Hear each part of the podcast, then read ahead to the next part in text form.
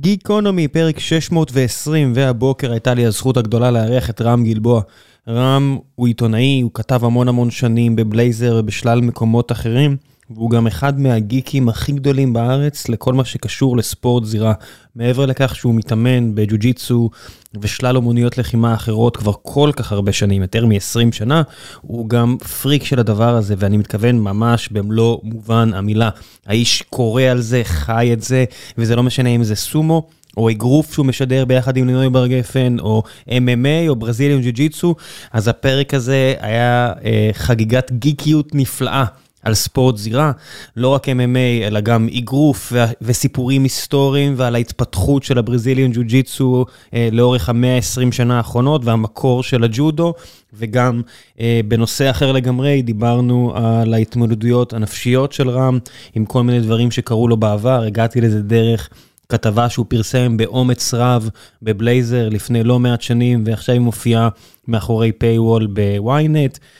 אדם מרתק ומעניין ורהוט וכיף גדול לשוחח איתו ואני מקווה שזה יקרה שוב בעתיד. ולפני שנגיע לפרק עצמו, אני רוצה לספר לכם על נותני החסות שלנו.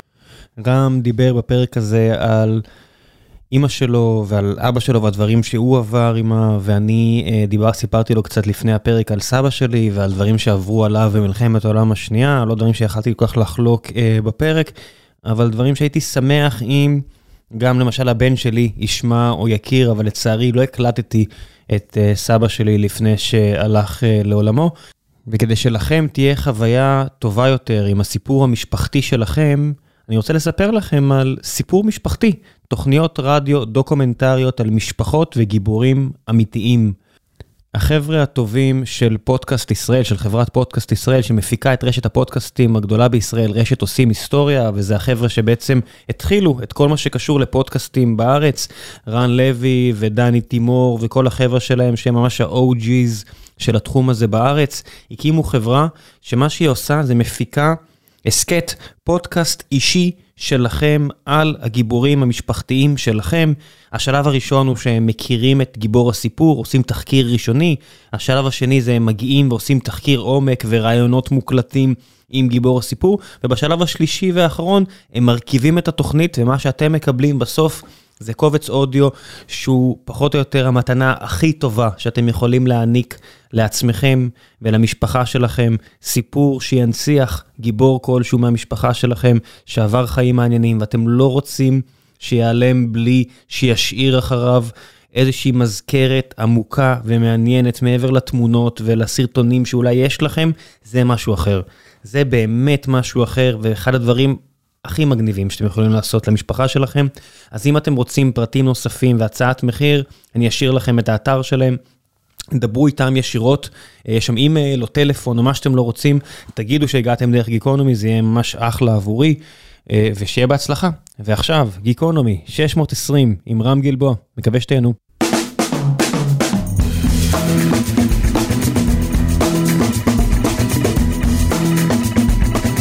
יאללה. גיקונומי, פרק 620, והבוקר יש לי את הזכות הגדולה לארח את רם גלבוע, עיתונאי, אמ, שדרן ברזיליאן ג'ו-ג'יצו, ספורט זירה, אושיות אינטרנטית.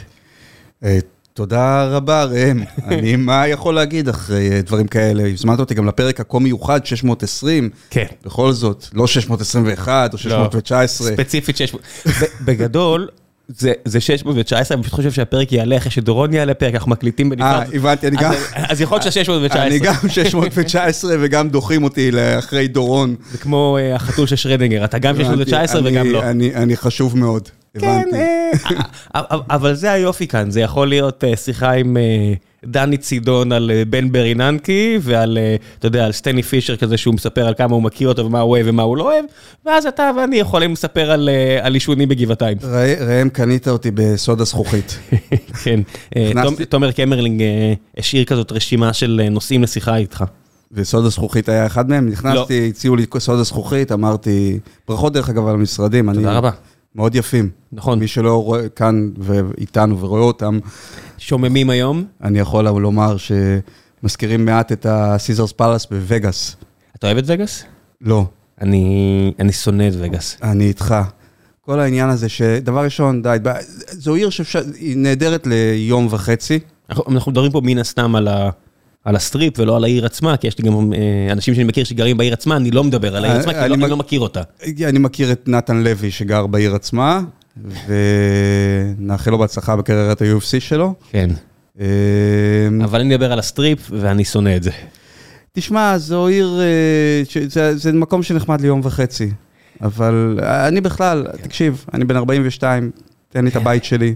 אז אני הגעתי לשם יחסית, אה, פעם ראשונה שהגעתי הייתי הרבה יותר צעיר, הייתי אה, 20 ו... ויש לי, אה, יש לי בעיה עם אה, זנות, חשפניות, כל הדברים האלה, זה עושה לי לא טוב. כן, זה עושה לי נורא. ברמה האישית לא טוב. אני לא מדבר בקטע מוסרני, אני לא אומר לאף אחד מה לעשות, לי אישית, לראות את זה, להיחשף לזה, זה עושה לי משהו מאוד לא טוב. באופן כללי, מסכנות אנושית. אז- אז וגאס היא בדיוק בשבילך. כשאתה מגיע לווגאס ואתה כן. פשוט מסתכל ימינה-שמאלה, וכל מה שאתה רואה, מה שנתפסתי זה המסכנות האנושית של מלא זונות. מלא ילדים בני 18 מחזיקים אה, בונג עצום כזה מלא בבירה, כזה beer bong כזה, ומקיאים את נשמתם. אה, אנשים ב, עם בעיית הימורים, אתה יודע, עם, ה, עם ה slot machine, ואני לא רואה את הצבעוני, אני רואה את העצוב. עוד אה, מקום נפלא שהיהודים תרמו לעולם. מאוד מאוד, כן. אה, המ- המאפיה היהודית בשיאה-. המאפיה היהודית בשיאה. זו הייתה התקופה של הגנגסטרים היהודים והמתאגרפים היהודים. על מה אתה רוצה לדבר, ראם? אתה רוצה לדבר קצת על מתאגרפים יהודים, דרך אתה אגב? יודע, אתה בדיוק אה, פתחת, אמרת על... על, לפני שפתחת את המיקרופון, על, על שפעם חטפת מכות בכצנלסון בגבעתיים, זה הזכיר על לי... אתה רוצה לדבר. לא, ואתה, אתה יודע, כזה... חטפת מכות רצח בכצנלסון בגבעתיים, ואתה זה יהודי נכון. קטן וקשוח, ואני רק חושב על מאיר לנסקי, הולך כל יום בברוקלין, וחוטף פצצות מהאיטלקים, או בקווינס אני חושב, וחוטף פצצות מהאיטלקים, שבסוף בסוף רואים, האמת, הבחור הזה קשוח, הוא כל יום בא פה. אה, כן, אז אני, תשמע, כצנלסון לא רחוב כל כך קשוח. אני לא. הילדות שלי ושל אנסקי, חוץ מהיום הספציפי הזה, היא קצת שונה, אבל כן, דיברנו על זה שכשנולדו לי ילדיי היקרים, אה, הילד הראשון שלי, הייתי מדי פעם יורד למטה מהבית שלי לשאוף מעט אוויר, צח, והייתי רגיל לזה מילדותי בגבעתיים. שאתה יוצא מהבית ואין אף אחד. עד כדי כך ש... כאילו, אין אף אחד. ו... והנה אני בתור בוגר חוזר לגבעתיים, ויורד לשאוף אוויר, ו... ואין מקום כאילו שאתה יכול לנשום בו בלי שמישהו נכנס לך לפרצוף, פתאום הפכנו להיות העיר הכי צפופה במרק... ב... בארץ, זה מרגיש כאילו, ברק. זה מרגיש בעולם. באמת, זה מרגיש יש בעולם. חלקים בבר- בגבעתיים שמרגישים אה, פאבלה של ברזיל, אה. רק יפה ומסודר ו- וחדש עכשיו, יש כאילו מלא, אתה יודע, בונים ותמ"אות וכל הדבר הזה, אבל העומס, ופחות, קצת פחות ברזילאים. יש כן. לנו מסעדה ברזילאית אחת, אבל זהו, ואני כאילו זוכר, אמרתי לעצמי, איפה הייתם? כשהייתי בן 14, ירדתי מהבית, חששתי מכות רצח בכצנלסון, למקום, הרחוב הראשי. נפש חיה לא נראתה, היה חשוך, אף אחד לא עבר, באמת, השאירו אותי שם, שותת דם. הכל התחיל כמובן במשפט המפורסם הזה, חכה שם, אני בא עוד חמש דקות לפרק אותך, ואני כאילו, מגיע. טוב, אני אחכה, אם הוא ביקש, הוא ביקש יפה בכל זאת, והוא כאילו, כן, הוא חזר עם כמה חבר'ה, והנה כאילו, ועכשיו, שאני לא צריך אתכם, ואני רוצה שלא תהיו לי בפרצוף, כל העולם הגיע לגור בגבעתיים, אני לא יודע למה. אתה יודע, בגבעתיים היה ראש עיר אגדי, אפי שטנצלר. הוא היה אגדי בזה שהוא באמת אה, שנא הכל. הקימו חנות קעקועים בגבעתיים בשנות, בסוף שנות ה-90, ושטנצלר אמר לא יקום ולא יהיה. תוך שבוע אני סוגר אותו, ותוך שבוע הוא סגר אותו. היה חוק שראש העיר יכול לסגור, אה, אולי עדיין יש, אה, מקומות אם הוא, יכול, אם הוא חושב שהם לא מוסריים ולא מתאימים לאופי של העיר. וככה במשך שנים סגרו כל מי שניסה לפתוח בר, או אה, אה, חנות קעקועים, או דברים כאלה. ואפי שטנצלר כבר לא ראש עיר, והסכר נפרץ ברגע, כי צריך, כי רוצים, אתה רואה את זה בחיפה, אתה רואה את זה בגבעתיים. ובין 2000, כן, משפט שלא ידעתי שנשמע, בין 2011 ל-2012 הוקמו ברגע אחד איזה חמישה, שישה ברים. ואתה יודע, ברגע שאני כבר לא צעיר, אני שונא את הצעירים. לא, מה אתם באים לי לכאן? אתם קופצים לי בעין. עוד מעט תפתחו לי החתול והכלב. תתרחקו בבקשה חזרה ל... מה, זה, זה יהיה השיא, אם את הבלוק שנסגר בתל אביב ומחפשים איפה להקים אותו מחדש, אם יקימו אותו בגבעתיים. כן. אתה יודע, אחת המסעדות הכי יקרות ומוגזמות בארץ יושבת בגבעתיים. אחת המסעדות הכי. הסלון? הסלון. הסלון, אם אני לא טועה, של אה, אייל, לא. אני חושב שזה אייל שני, אני חושב שזה... זה יושב בגבעתיים? אני חושב שה... מקסימום תח- תערוך את זה החוצה. אני, לא, אני, אני אבדוק את זה עכשיו, אה, אני... אני מחלקת אה, וידוא העובדות של ראם שרמן הסלון... פועלת בזה הרגע. מסעדה... במרץ. אתם צריכים לראות קומה לא, שלמה של- מעבר יעקב 8 תל אביב, זה לא גבעתיים? מעבר יעקב 8 תל אביב זה לא גבעתיים. זה ממש שם בשם. זה, זה ממש שם, הייתי בטוח שזה... אולי זה על גבול גבעתיים? אולי במעבר יעקב, אולי הם עוברים מדי פעם. שמע, זה, זה ממש בקצה נחלת יצחק, אז זה, זה ממש על הגבול. אני רואה במפה, זה ממש על הגבול, אבל לא, זה לא גבעתיים, רשמית נשמע זה לא מקום גבעתיים. מאוד יפה לאחת המסעדות היקרות בארץ. אה, לא, זה, זה, יצחק. זה, שם המכון שלנו. כאילו. אני, אני הייתי שם פעם אחת. עם איזה חבר טוב שמכר חברה ורצה לשמוח, לספר לי. בערך פעם בשבוע איזה חבר טוב שלך מוכר חברה ורוצה לא, לשמוח. לא, לא, לא, פעם לא, בחודש. לא, זה היה איזה משהו ספציפי, משהו כזה, ו- וישבתי איתו שם, וליפז כעסה עליי שלא הלכתי איתה לשם, וזה מקום כל כך אה, מוגזם ולא פרופורציונלי, באופן כללי בארץ מסעדות איבדו פרופורציה ל... איך קראו למסעדה הנורא יקרה הזאת שהייתה בנמל? אני חושב שהיא נסגרה? בתקופה, בתקופת הקורונה.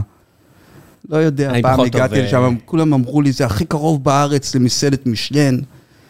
הגעתי והגישו לי איזה מנת ריר, אתה זוכר שהיה מאוד אופנתי עם מנות אה, בוודאי. שנראות כמו ריר? כן. כן, בערך, בערך אז הפכתי לצמחוני, זה היה איזה...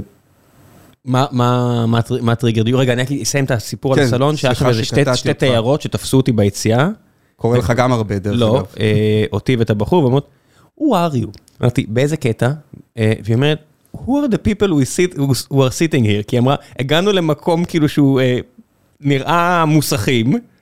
המחיר פה הוא מחיר של אה, מסעדת יוקרה בדנמרק, מאיפה שהם הגיעו. מה קורה פה? מי בדיוק, אתם?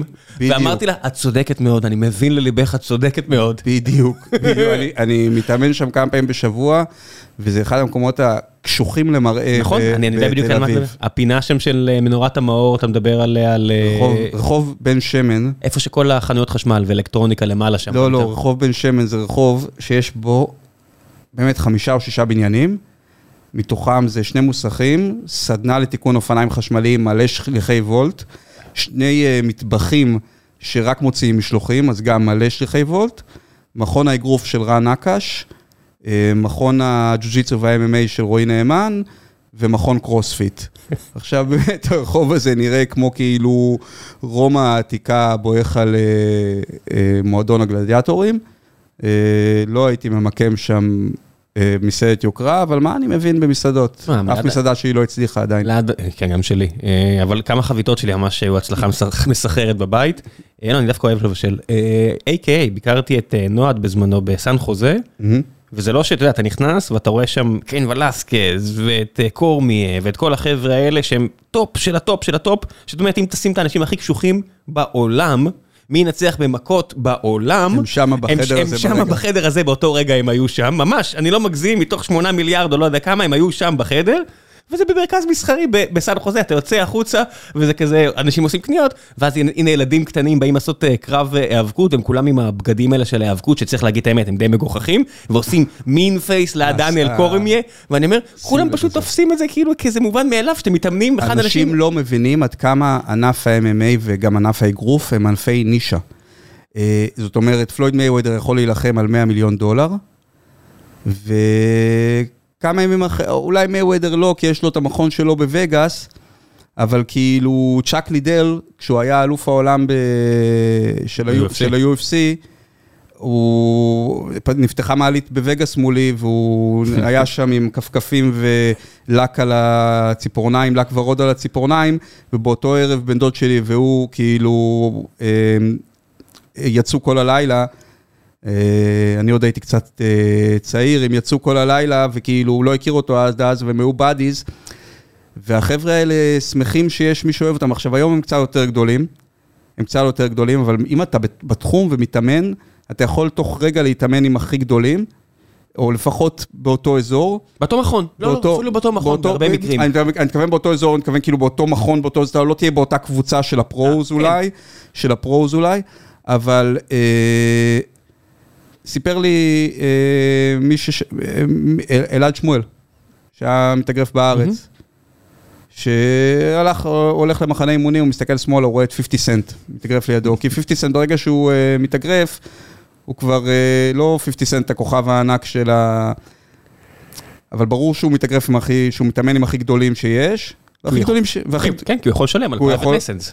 אבל ועדיין, והכי גדולים שיש, מתאמנים עם אה, נתן לוי, שהזכרנו אותו. כשהוא הגיע לווגאס, אז הוא אומר, יום אחד אני רואה את הכוכבים שאני אוהב אה, בטלוויזיה, ויום אחרי זה מקפיצים אותי הביתה מהאימון. אה, כבר שכחתי ספציפית על מי הוא דיבר, עם ריץ' פרנקלין, או הוא דיבר על אחד הלוחמים הגדולים שהיו אז, שפשוט באחד הימים הראשונים שהוא התאמן בווגאס, כבר הם הקפיצו אותו הביתה, אתה יודע, והם כזה באדיז. כי באמת זה ענף אה, קטן, ועד לפני כמה שנים בכלל, הם סמכו, ל... אפילו האלופים הכי גדולים סמכו להרצה של המעריצים, כמו שהמעריצים סמכו ל... להריץ אותם. היום זה קצת, כבר יש יותר, לכוכבים הכי גדולים יש קצת יותר פאסון, כבר קצת יותר ריחוק, אבל... ה-heavyweight שב-AK אמרו לי, היה שם טוד דאפי שדיברתי איתו, וקיין ולסקי דיברתי איתו קצת. אמרו דווקא לי היה קיקבוקסר גדול שעבר ל-MMA, גדול. היה קיקבוקסר שעבר ל-MMA. הוא גדול פיזית, כן. זה לא מירקו וזה לא כן, הרבה לא, מלווין מנהוף. קיקבוקסר טוב, כן, אבל לא ברמות הכי גבוהות. וכן, בטח לא בדר הרי, ו- וזה לא, לא, בדר הרי נלחם אתמול והפסיד. כן, אבל עדיין, הוא הוביל על, על אליסטר אה, אוברים לאורך רוב הקרב, אבל אוברים עשה קאמבק יפה והפיל אותו פעמיים בנוקדאון. לא שידרת את זה. לא, צפיתי בהנאה. בד הארי, אה, לוחם מרוקני מהטובים בהיסטוריה של אה, ספורט הזירה הזה לפחות. בן אדם מאוד רגוע ונעים, אומן זן.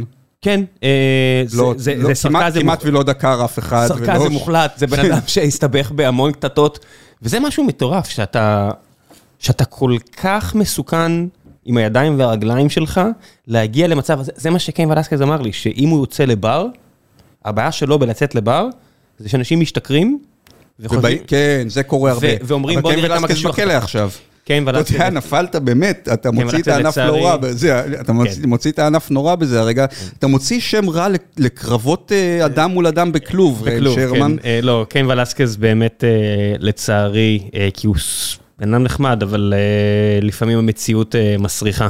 אה, אני אני לא מכיר את הסיפור מספיק טוב, אבל מישהי שקרובה אליו נאנסה, והוא החליט... אה, ליטול את הצדק לידיו, הוא רדף, הבן אדם הזה שיכול לפרק כל אדם במכות, כמעט.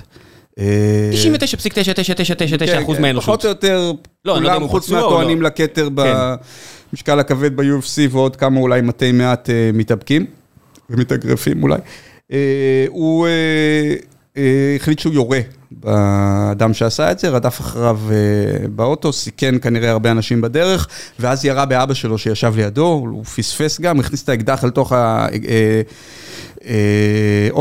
אוט- אוטו, אבל כנראה שבירי הוא קצת פחות מוצלח מאשר במכות, והוא החטיא. ופגע באבא שלו, כן, והוא עכשיו בכלא. ובאדר ארי שהזכרת, הוא לא בכלא, אבל הוא היה בכלא בעבר, אז כן. אבל חוץ משני אלה, רוב האנשים בענף, אז בד הארי לא פגשתי אף פעם, אבל קיין ולסקז הוא פשוט very nice guy, הוא היה מאוד נחמד אליי, ו- וזה מצחיק, אתה רואה בן אדם שבלי בגדים הוא נראה, מטו- הוא נראה ספורט, ספורטאי, עם איך שהוא זז ואיך שהוא, אתה יודע, נלחם. עם בגדים, הוא לא נראה מאוד שונה ממני, ויש לו 40 קילו עליי. הוא לא, נכון, אבל הוא עם חולצה שהיא oversized ממש. כן. חוץ מהראש הגדול שלו, הוא יותר נמוך ממני, הוא לא... אתה לא אומר, אוקיי, הנה אלוף העולם במשקל כבד ב-UFC, הוא נראה בן אדם רגיל לגמרי. אתה יודע, אתה מסתכל על, עכשיו על, על המתאגרפים שעכשיו יש לך, ויילדר ופיורי. אתה לא עומד לידם ואתה אומר, אה, זה בן אדם רגיל. טוב, אלה באמת שני נפילים, ויילדר ופיורי, אה, בייחוד אה, פיורי. אה, אני לא עמדתי לא ליד ויילדר ולא ליד פיורי, אני גם אבל אפשר לדמיין, הם שני, אתה יודע, כן, שני מטר. זה לא... הם נפילים, הם נפילים. זה גם משהו שהרבה לא מבינים לגבי טייסון פיורי. אני חושב, ויש אנשים שמבינים באגרוף שיחלקו עליי, אבל אני חושב שטייסון פיורי בערב נתון יכול לנצח כל אלוף היסטורי באגרוף, כולל השמות הכי גדולים, מייק טייסון, מוחמד עלי, אה, ג'ו לואיס, רוקי מרציאנו, ג'ק דמפסי, בגלל שהוא אה, עצום ויודע להתאגרף, ויכול להתאגרף. זה לא, זה לא גיוון? זאת אומרת, בספורט זירה אתה לא מרגיש, לא יודע, רויס גרייסי לא מחזיק מול אף אחד היום. זאת אומרת, הספורט כל כך התפתח, המדעי נכון. תזונה. רויס גרייסי, אנחנו כבר ב-UFC 54, ראינו אותו מול מאט יוז, וזה... כן. עכשיו, זה גם לא בדיוק אותו ספורט, צריך להיות הוגן. כי הספורט עצמו השתנה גם, והחוקים השתנו. נכון, ו... בוא נתחיל מזה שאין גי, אין חליפה. כן, אגרוף נשאר זה. אגרוף, אני לא יכול להגיד שהוא נשאר זה. מה השתנה? תראה, מתאגרף היום, הוא עושה 50 קרבות בקריירה, הוא אה, נחשב מתאגרף שפורה, זאת אומרת שנלחם הרבה מאוד, 50 קרבות בקריירה. מתאגרף בשנות... פלויד מייווטר זה באזור ה-50 ומשהו? 50, הוא פרש לדעתי 49-0. גם רוקי מרציאנו, הרשמי שלו היה 50 ומשהו אפס, לא? אה, כן, גם משהו כזה, אבל בואו אה, לשנות ה-20 וה-30, ואני מסתכל על מתאגרפים שהתאגרפו 300 קרבות בקריירה, רשמיים שנרשמו, וכנראה עוד שלא נרשמו. הם לא הכירו את המתאגרפים שהם נלחמו מולם, זאת אומרת, הם לא... אין הכנות. הם, לא עשו מחנה אימונים של חודשיים וחצי, ש, שבו מומחים שעובדים עבורם ניתחו סרטונים והסבירו להם על מה לעבוד. לא, זה לא היה, הם עלו מול יריב שהם לא ראו עד אותו ערב, או עשו את הדבר ההפוך לחלוטין. בגלל שלא הייתה טלוויזיה, קרב שמאוד הצליח, אם היה לך יריב שמאוד אה, אה, אה, הצלחת מולו, אז רצו לראות את זה גם בערים אחרות. אז היית לוקח את זה on the road. אז היו כאלה שנלחמו 300 פעמים בקריירה, מתוכם 20 פעמים מול אותו יריב. אחד המתאגרפים היהודים המוכרים, טד קיד לואיס, האנגלי, דרך אגב הראשון שאי פעם משתמש במגן שיניים יהודי שנבנה עבורו. אה, עם עין. כן, יהודי, הוא היה יהודי שהשתמש במגן שיניים יהודי. אה, הוא הגיע מאנגליה לארה"ב להתמודד על התואר העולמי, והמתאגרף שהוא נלחם נגדו שם על התואר העולמי, הם תגרפו ביחד איזה 15 פעם. בכל מיני אה, ערים, ערים שונות. בקיצור, זה ענף שונה ממה שפלויד מייוודר נלחם בו. אני לא יודע אם פלויד מייוודר יכול להצליח בתנאים ההם. זה, זה ספורט אחר. ספורט מהבחינה הזאת, זאת אומרת. מה שקורה בזירה הוא מאוד דומה אולי. אבל גם שם יש כל מיני שינויים. אבל... אני חושב אפילו על תזונה, על, על היום נכון. היכולת להתחזק עם הדברים החוקיים שהם יכולים לעשות. נכון. אפילו, אני לא מדבר על TRT וכל מיני דברים כאלה שהפכו אנשים למכונות. אני מדבר ממש, כי מאפשר להתאמן יותר, כמובן, אין קסמים מהבחינה הזאת. אני מדבר רק מדעי התזונה הנוכחיים של לשתות חלבון בצורה נקייה יותר וכל הדברים האלו. נכון, אבל מה שהיה להם אז, אני יכול לתת למשל, תראה, בשנות ה-30, בשנות ה-20 ודאי, אוקיי, בואו נלך לשנה שאני אוהב במיוחד, 1917, אה, כולם מתאגרפים. כולם מתאגרפים. אז הטובים מהמתאגרפים, הטובים מהמתאגרפים הם הטובים מהספורטאים. היום הרבה פחות אנשים מתאגרפים יחסית לאז. כן, ג'ון ג'ונס, ש... האחים שלו הם, אה, עזוב, ניקח MMA נגיד, אז ג'ון ג'ונס, שהוא אולי הלוחם MMA הכי טוב בהיסטוריה, בטח... אה, אולי. אולי, האמת שכן, חביב אני אפשר... אגיד, אני חושב ש-GSP, אבל בסדר, אוקיי, לא אבל, אבל זה, זה שלושה משקלים שונים, אתה יודע, נכון, אז, אז, אז נכון. בסדר, אז נגיד המשקל שלו, אחים שלו הם שחקני פוטבול. נכון. זאת אומרת, עם המטען הגנטי שלהם, אם, אם היה אפשר, הוא היה מתאבק, אז בהיאבקות אין כסף. wrestling, נכון. אז הוא הלך ל-MMA כי הוא לא היה מספיק טוב בפוטבול. אז עוד רגע אני אגע גם בזה לגבי טייסון פיורי.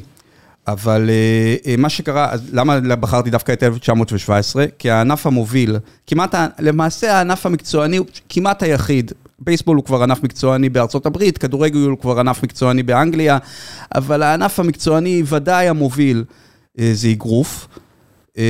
מקצועני אה, ספורט כאילו. כן, כן. הוא משלם הכי הרבה, הוא הראשון ששילם אי פעם מיליון דולר, הוא משלם הכי הרבה בי פאר מכל הענפים.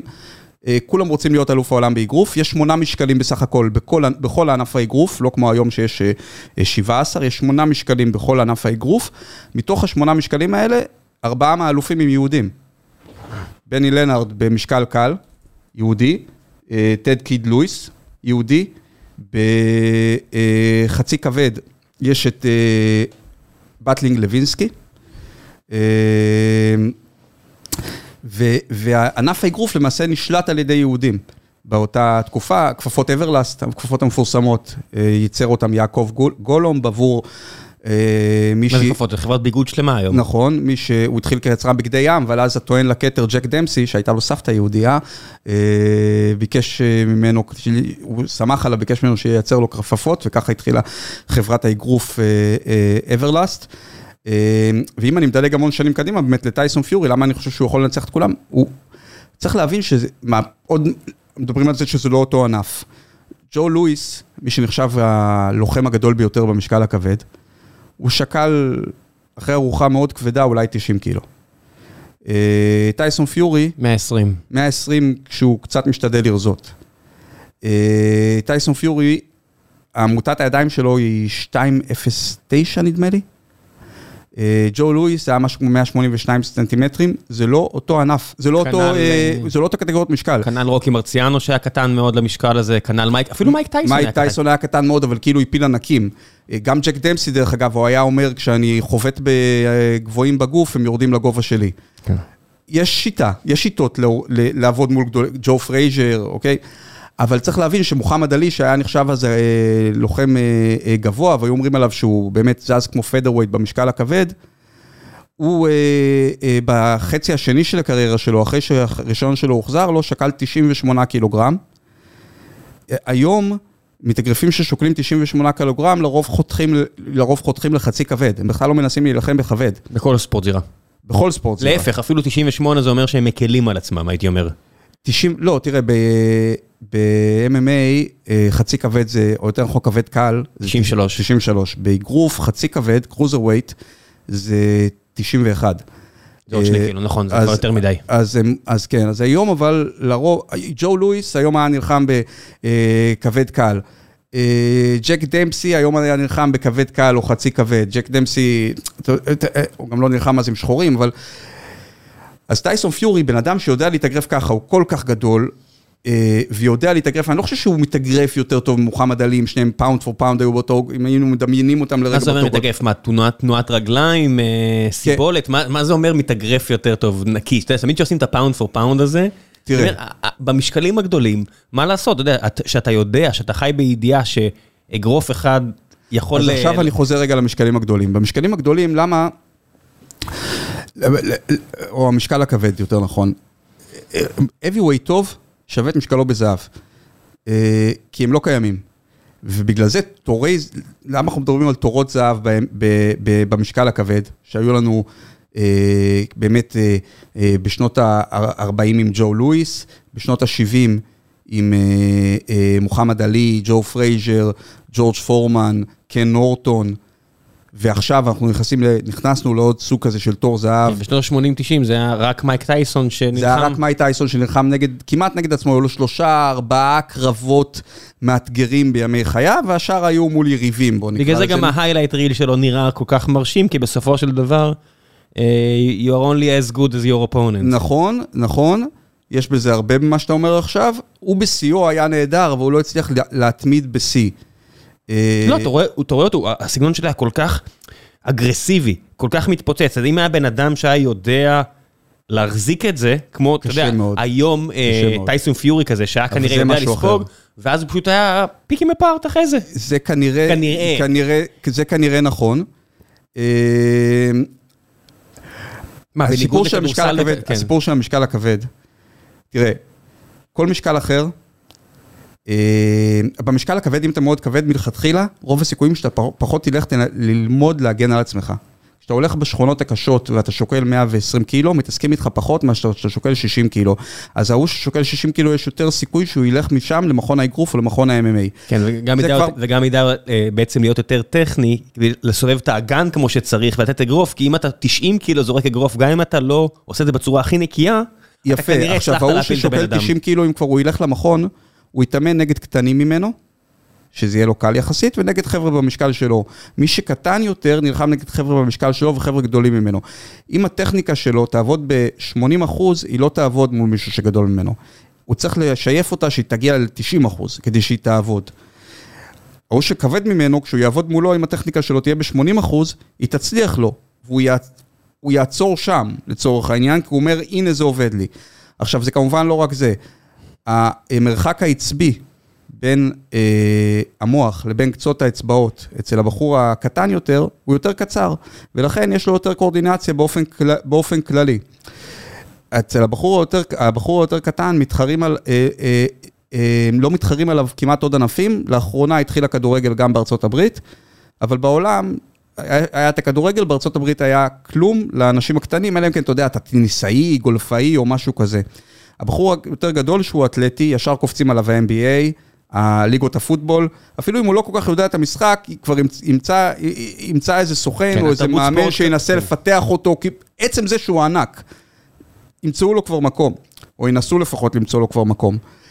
אה, כל הדברים האלה ביחד, ואז אנחנו נכנסים גם לעיקרון האחרון, אני חושב שברזל בברזל יחד, ואיש יחד פני רעהו. נכתב במקורות, כמו שברזל משאף ברזל, אדם משאף אדם. אחרי זה, האנשים האלה שגם ככה הגיעו מבריכת uh, כישרונות יותר גדולה, הם משאפים זה את זה, בעוד ה-heavyweights נלחמים זה מול זה. ולכן אנחנו כמעט לא רואים בהיסטוריה של uh, ענפי ה-MMA תקופות, שב... של ענפי ספורט הזירה, תקופות שבהן המשקל הכבד גדוש בכישרונות, או, שבו, או שבהן אנחנו יכולים לדמיין את, ה, את הטופ של המשקל הכבד, אם אנחנו מצמצמים אותם בגודל, מכניסים אותם לבריכת הכרישים של ה featherweight, אותם שורדים שם.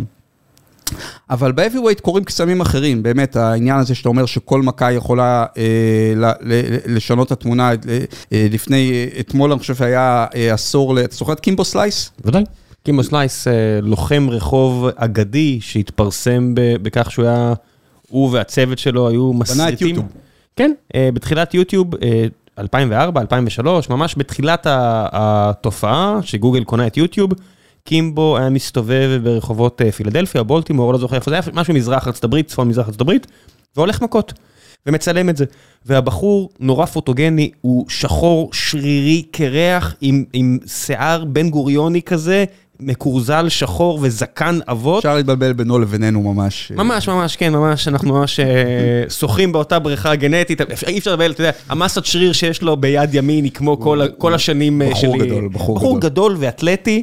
שהוא גם מבדר, הוא, הוא יודע לדבר, והיה עושה קרבות אה, אה, בר נקל, אתה יודע, מאחורי חצרות. זה גם צמח עם, אה, עם כל מיני תופעות אינטרנטיות ביחד, כן. באמת, עם יוטיוב ועם פורומים שעקבו אחריו. כן, ועד ששוטר אחד לבן הגיע... שון גנון, יפה, יפה. בפילדלפיה הגיע והביא לו אחת.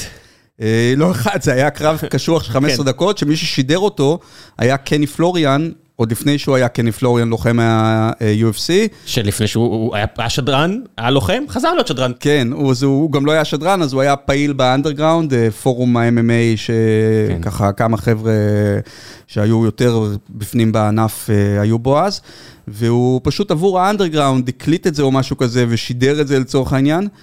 אה, וזה באמת הפך אה, יום אגדי, היום שבו שון גנון, השוטר שהלך לעולמו לא מזמן, אם אני זוכר נכון, אה, קטל את הדרקון של קימבו סלייס, אבל קימבו סלייס, אחרי שהוא עבר לקריירה מקצוענית ב-MMA, היום לפני עשור, או אתמול לפני עשור, הגיע הג'ב על רגל אחת בנסיגה עם גב לכלוב שנשמע מסביב לעולם, כשסט פטרוצלי, אני לא יודע אם אתה זוכר את זה. עלה עם שיער ורוד לקרב הזה, עם נכון, תחתונים ורודים. נכון, בהתראה של דקה פחות או יותר, כי כן. קימבו בכלל היה אמור לעלות מול יריב אחר, ונתן לו איזה ג'בון די מפוחד בנסיגה, שנגע לו בנקודה הנכונה, כמו שאתה אומר, heavy weights, וקימבו צנח, למי שלא רואה את זה, והארגון פשט את הרגל פחות כן. או יותר. זה נראה כמעט uh, מכור, ויש הרבה קרבות כאלה בספורט זירה, שאתה אומר, לא יכול להיות שהבן אדם הקשוח הזה חטף נוקאוט או טכניקל נוקאוט שהשופט נאלץ להתערב, מהמכה הזו.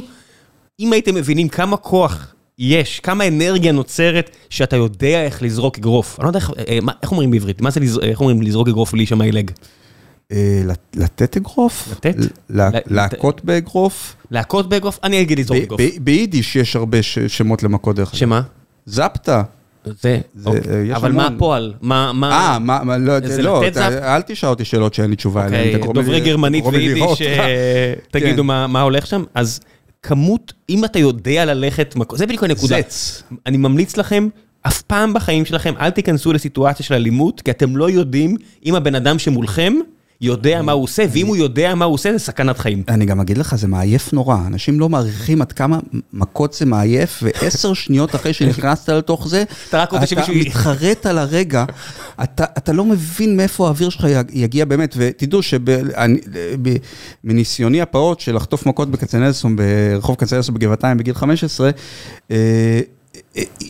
מי ש... אם זה לא מרוץ דרג, אם לא מנצחים ככה תוך שלוש שניות, שזה משהו שמאוד נדיר שקורה, לרוב, ולא מדובר בחבר'ה שממש יודעים מה הם עושים, לרוב מי שינצח זה, זה, זה מי שיהיה לו את מכל הדלק הגדול יותר. זאת אומרת, אה, כמו שמשפחת גרייסי אוהבת להגיד, זה נחמד שיש לך פרארי, אה, אבל אם אין לה בדלק, היא לא נוסעת לשום מקום, אז אה, זה בערך מה שקורה. שני אנשים בסופו של דבר, זה נורא מעייף, אל תלכו מכות. לא, כאילו... זה, זה מסוכן, זה מטומטם, זה מעייף, ואם במקרה, במקרה, במקרה נפלתם על בן אדם שיודע, או מישהי שיודעת מה היא עושה, כן, זה, ייגמר מאוד מאוד רע. עד מסוכן. לרמת המוות. נשים היא... לרוב גם, לרוב הן עוסקות בענף של grappling, האבקות, ג'ודו, אתה יודע. מישהו שזורק אותך על הראש שלך במדרכה, כן, זה הסיכוי נורא. הסיכוי שזה ייגמר רע, עם נכות או מוות גבוה מדי, don't do it. בגלל זה אני ממליץ ל... לנשים להתאמן באומנויות כאלה באמת, ולא באומנויות... גם, כאילו, אם יש להן את הזמן בכל דבר, וכל אחד שתעשה מה שטוב לה, ומה שהיא מרגישה שהיא טובה בו, ואני תומך בהכל, אבל באופן עקרוני, לצורכי הגנה עצמית, אני חושב שנער או נערה בת 12 או 13 או 14, הם בועטים בך עם רגל של נער או נערה בני 12, 13 זה עדיין העצם של ילדה בת 12. כן, אבל, אבל נער או נערה שהם ג'ודוקות, הם מרביצים לך עם כדור הארץ, הם זורקים אותך על כדור הארץ וזה נורא נורא כואב, אה, וזה כבר משהו אחר, כי המומנטום שהם יוצרים הוא אדיר. זה המשקל שלך? ואם אתה לא, בטח אם אתה לא כל כך יודע ליפול, זו הסיבה מספר אחת, שיחה אקלקטית, שיחה מספר, סיבה מספר אחת אה, לדעת, אה, ללכת להתאמן, שלומדים ליפול, ואז לומדים לקום. מתי התחלת? אני, זמן לא רב אחרי שהרביצו לי ברחוב כצנלסון, לא סתם, הרביצו לי, אני אגיד לך, אני... בחור די קטן, עם פה די גדול, אז הייתי מוכרח ללמוד להגן על עצמי, כי זה לא הולך ביחד אחרת. זה הולך, זה פשוט כואב. זה כן, כואב.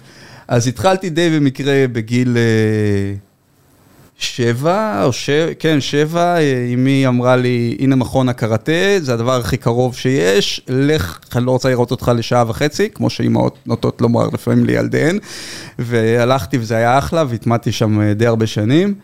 מה, אה, שוטוקן קלאסי כזה עד גיל 15? זה היה מאמן שעשה שוטוקן עבור, אה, אני למדתי את זה מחדש דרך התעודה שלו ששמרתי בבית, זה מאמן שעשה שוטוקן עבור אה, ארגון הישרדות של דניס, של דניס, וזה היה איזה שילוב כזה מצחיק של שני הדברים. פרשתי שלקחו אותי להרצליה, הוא אמר לי, אין לי עוד מה ללמד אותך. לך למרכז שלנו בהרצליה, והלכתי לשם, וזה נורא הפחיד אותי שביקשו ממני לקבל את החגורה, לקחת את החגורה הירוקה שלי ולהתחיל מלבנה או משהו כזה, אמרתי, עזבו אותי, הייתי בן עשר או משהו, פרשתי, ואז אה, בגיל 14 אה, הלכתי לעשות אה, ג'ו-ג'יצו מגע מלא וקראטה מגע מלא וקיקבוקסינג. 14 זה 28 שנה, 28 שנה מהיום זה 94. כן, ב-94. 94? בין 90, כן, ב-94. זה הקלטת של ה-UFC 1 מסתובבת בדנבר, אף אחד לא יודע מה זה ג'ו-ג'יצו. לא. אף אחד. אז אני אבדיל, שנייה, כי הקלטת שהסתובבה בדנבר ובחנות דו-קרב בדיזיגוף בתל אביב, לפני שדיזיגוף התחדש. כן, אני ראיתי אותה ב-97 והרגשתי ממש גאה בעצמי. אז אני שלח אותי איזה מישהו, הראל, המכון של אה, מתי ברמת גן, בו עשיתי ג'ו-ג'יצו ב-94, שלח אותי, הוא אמר לי, זה, אתה רוצה לראות איך זה באמת, עזוב, זה הכל אה, שטויות. לא בושידו, הצגות. כן, והוא אז הוא לימד אותי, נדמה לי, שבושידו היה, היה מבוים, אולי כבר קודם קלטתי את זה, אני לא בטוח. לך לדו-קרב, דבר עם, אה, לא זוכר איך קראו לו, תגיד לו שיביא לך את ה... כאילו, אתה יודע, הקלטת של ה-UFC זה כאילו היה אנדרגראונד כזה, מתחת השולחן. בכל העולם, בכל העולם. כן, נתן לי את הקלטת, ואת אה, הקלטת instructional של, של גרייסי. גרייסי אין אקשן אחד, או גרייסי instructional אחד, יש שם את ה Gracie Gift, אולי אפילו נגיע לזה, זה ממש ל... זה כבר נישתי. אה, כאילו, כאילו מה שאני מדבר עליו עכשיו זה לא נישתי, אז תחשבו עד כמה, עד כמה נישתי זה ה Gracie Gift. וכן, וראיתי את ה-UFC 1 והתפוצץ לי המוח יחד עם זה שאמרתי, מה, איך זה יכול להיות חוקי? והוא הוא חי, הוא נשאר חי אחרי זה, אתה יודע, אז אני מדבר על uh, גרארד גורדו בועט בשן של טיילה טולי ומעיף אותה אל תוך ה... ה-UFC שהיום זה אה, ארגון אה, מסחרי שמגלגל מיליארדים, לפחות נקנה במיליארדים, מגלגל מן הסתם הרבה פחות, התחיל בכך ש... משפחה ברזילאית פלוס מפיקים אמריקאים ארגנו אירוע בדנבר 93 ובו הם הביאו מתאגרף. ולוחם רחוב, וקראטה, אה, ולוחם קראטה, וג'ודוקה, ושמו אותם ביחד עם נציג של משפחת גרייסי, אפילו לא הנציג הכי קשוח, בחור בשם רויס, שנראה כמו... בחור די קשוח. לא, אה, ריקסון היה נחשב, הכי לא הכי קשוח כן. ברחוב, לא הכי קשוח במשפחה. והם רצו להראות שהשיטה שלהם, של ברזיליאן ג'ו-ג'יצו, שאפשר להיכנס להיסטוריה שלה, וזה פחות הנושא עכשיו, עם כמה שאנחנו פותחים סוגריים. לא, לא, עכשיו אנחנו חייבים להיכנס לנושא של ההיסטוריה, אין לך ברירה עכשיו. חייב. ואני רק אגיד למאזינים. הבחור הזה מנצח את הטורניר שהוא בחור קטן, שמולו הוא עולה מול מפלצות של 100 ומשהו קילו, והוא 70 קילו עם גי, עם החליפה. 78 עם הגי. והוא הכניע את כולם. הוא הכניע את כולם. עם שיטות שפיצצו את השכל לאנשים ברחבי העולם. כולל לי. אבל אני כן. אגיד לך, אנחנו ראינו את ה-revelation, את ההתגלות, וראינו את האמת שבהתגלות, את האמת הטכנית. ויחד עם זה לקחנו גם את הגוספל, את הבשורה, כאמת משמיים, זאת אומרת, האמת כאמת היסטורית. אבל לא הייתה אמת היסטורית, לדעתי, כמו שאני רואה את הדברים, ויש לי הרבה ראיות לכך, ואני לא היחיד שחושב ככה. בדרך שבה משפחת גרייסי, המאוד מכובדת והענפה, הציגה את הדברים. חלק מהם, מהסיבה היא שחלק ממשפחת גרייסי האמינה אה, אמונה שלמה בכך שאבותיה המציאו את הגרד הסגור ואת המנוף וכך הלאה, וחלק מזה בגלל שהם עשו את זה מסיבות שיווקיות. אבל צריך להבין שהג'ו-ג'יצו זה ג'ו-ג'יצו. יש ג'ו-ג'יצו טוב ויש ג'ו-ג'יצו לא טוב. עכשיו, רבים בחוץ, מאלה שכן קרובים לענף, יגידו, מה פתאום, יש ג'ו-ג'יצו יפני ויש ג'ו-ג'יצו ברזילאי. אז אני, אה, בתור אה, חגורה שחורה, דן, קיבלתי דן עכשיו מהמאמן שלי, רועי נאמן.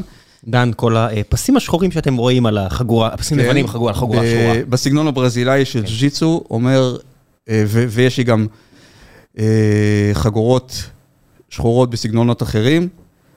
אה, אומר לכם, אה, שבהם אני גאה פחות אולי, אבל גאה, גאה גם. אה, עבדתי מאוד קשה בשביל זה. ו, ולמדתי את ההיסטוריה גם של הענף. וביקרתי באין ספור מכונים, ואין ספור שיטות, ומומצאות יותר, מומצאות פחות. אין, ג'ו-ג'יצו זה ג'ו-ג'יצו, יש ג'ו-ג'יצו שעובד ויש ג'ו-ג'יצו שלא עובד. מה שקרה, ואני אקצר ככל שאני אצליח, בסוף המאה ה-19, עוברת על יפן רסטורציה, שבה היא מקבלת אליה את המערב, וכל מה שהוא יפני יוצא מהאופנה. רסטורציית מייג'י, תקראו על זה, מעניין. תקופה מרתקת בהיסטוריה, באמת. כן. אה, שהשפיעה על מלא סינים, כן. השפיעה על מלא בכלל. כן. וז'יגורו קאנו, נער חלוש, יוצא לחפש מאמן ג'ו-ג'יצו, שיעזור לו להתחזק מול הבריונים בבית ספר הבינלאומי שהוא לומד בו. והוא אה, לא מוצא, כי הג'ו-ג'יצו יצא מהאופנה יחד עם הסמוראים שעסקו כן. בו. למי שלא, עוד קצת אחורה, סמוראים בסוף נלחמו עם אה, חרבות ו- וחץ וקשת וכו', או רובי קשת, וכשהגעת לטווח נורא נורא קצר, היית צריך אה, לרתק את היריב או להטיל אותו לקרקע, וזה בעצם ההתחלה של מה שנקרא אה, הבעיה, הבע... כן, ההתחלה אפילו הייתה, כביכול, אולי, כן, הייתה אולי אפילו קודם לכן בהודו, אנחנו לא באמת, מתישהו ההיסטוריה, אתה יודע, קשה להבין ממגילות קלף ששרדו בדיוק איזה מהלכים הם ידעו ואיזה לא. אה, אבל אה, אה, די, די ברור שהיו אין ספור שיטות, או יותר נכון בתי ספר, ריו, כל, בתי, כל בית ספר לימד משהו קצת שונה, לא היה את האינטרנט שאתה יודע, כל אחד נכנס והיה יכול לראות את כל התרגילים באותו רגע. אבל מה שדי ברור שמול השריון הסמוראי, השיטה של המהלומות, הקנפו, היד הסינית, היד הריקה, לא כל כך עובד, לא, לא הייתה כל כך עובדת, זה לא, כי, כי יש להם לא שריון. לא אפקטיבי. לא אפקטיבי, יש להם שריון. אבל מה כן עובד? בריחי, אה, אם אתה שובר ליריב, אם אתה מטיל את היריב על הקרקע ושובר לו את היד, זה נהדר, השריון לא עובד אה, נגד זה, וככה ג'ו-ג'יצו באמת, באמת התחיל להתפתח.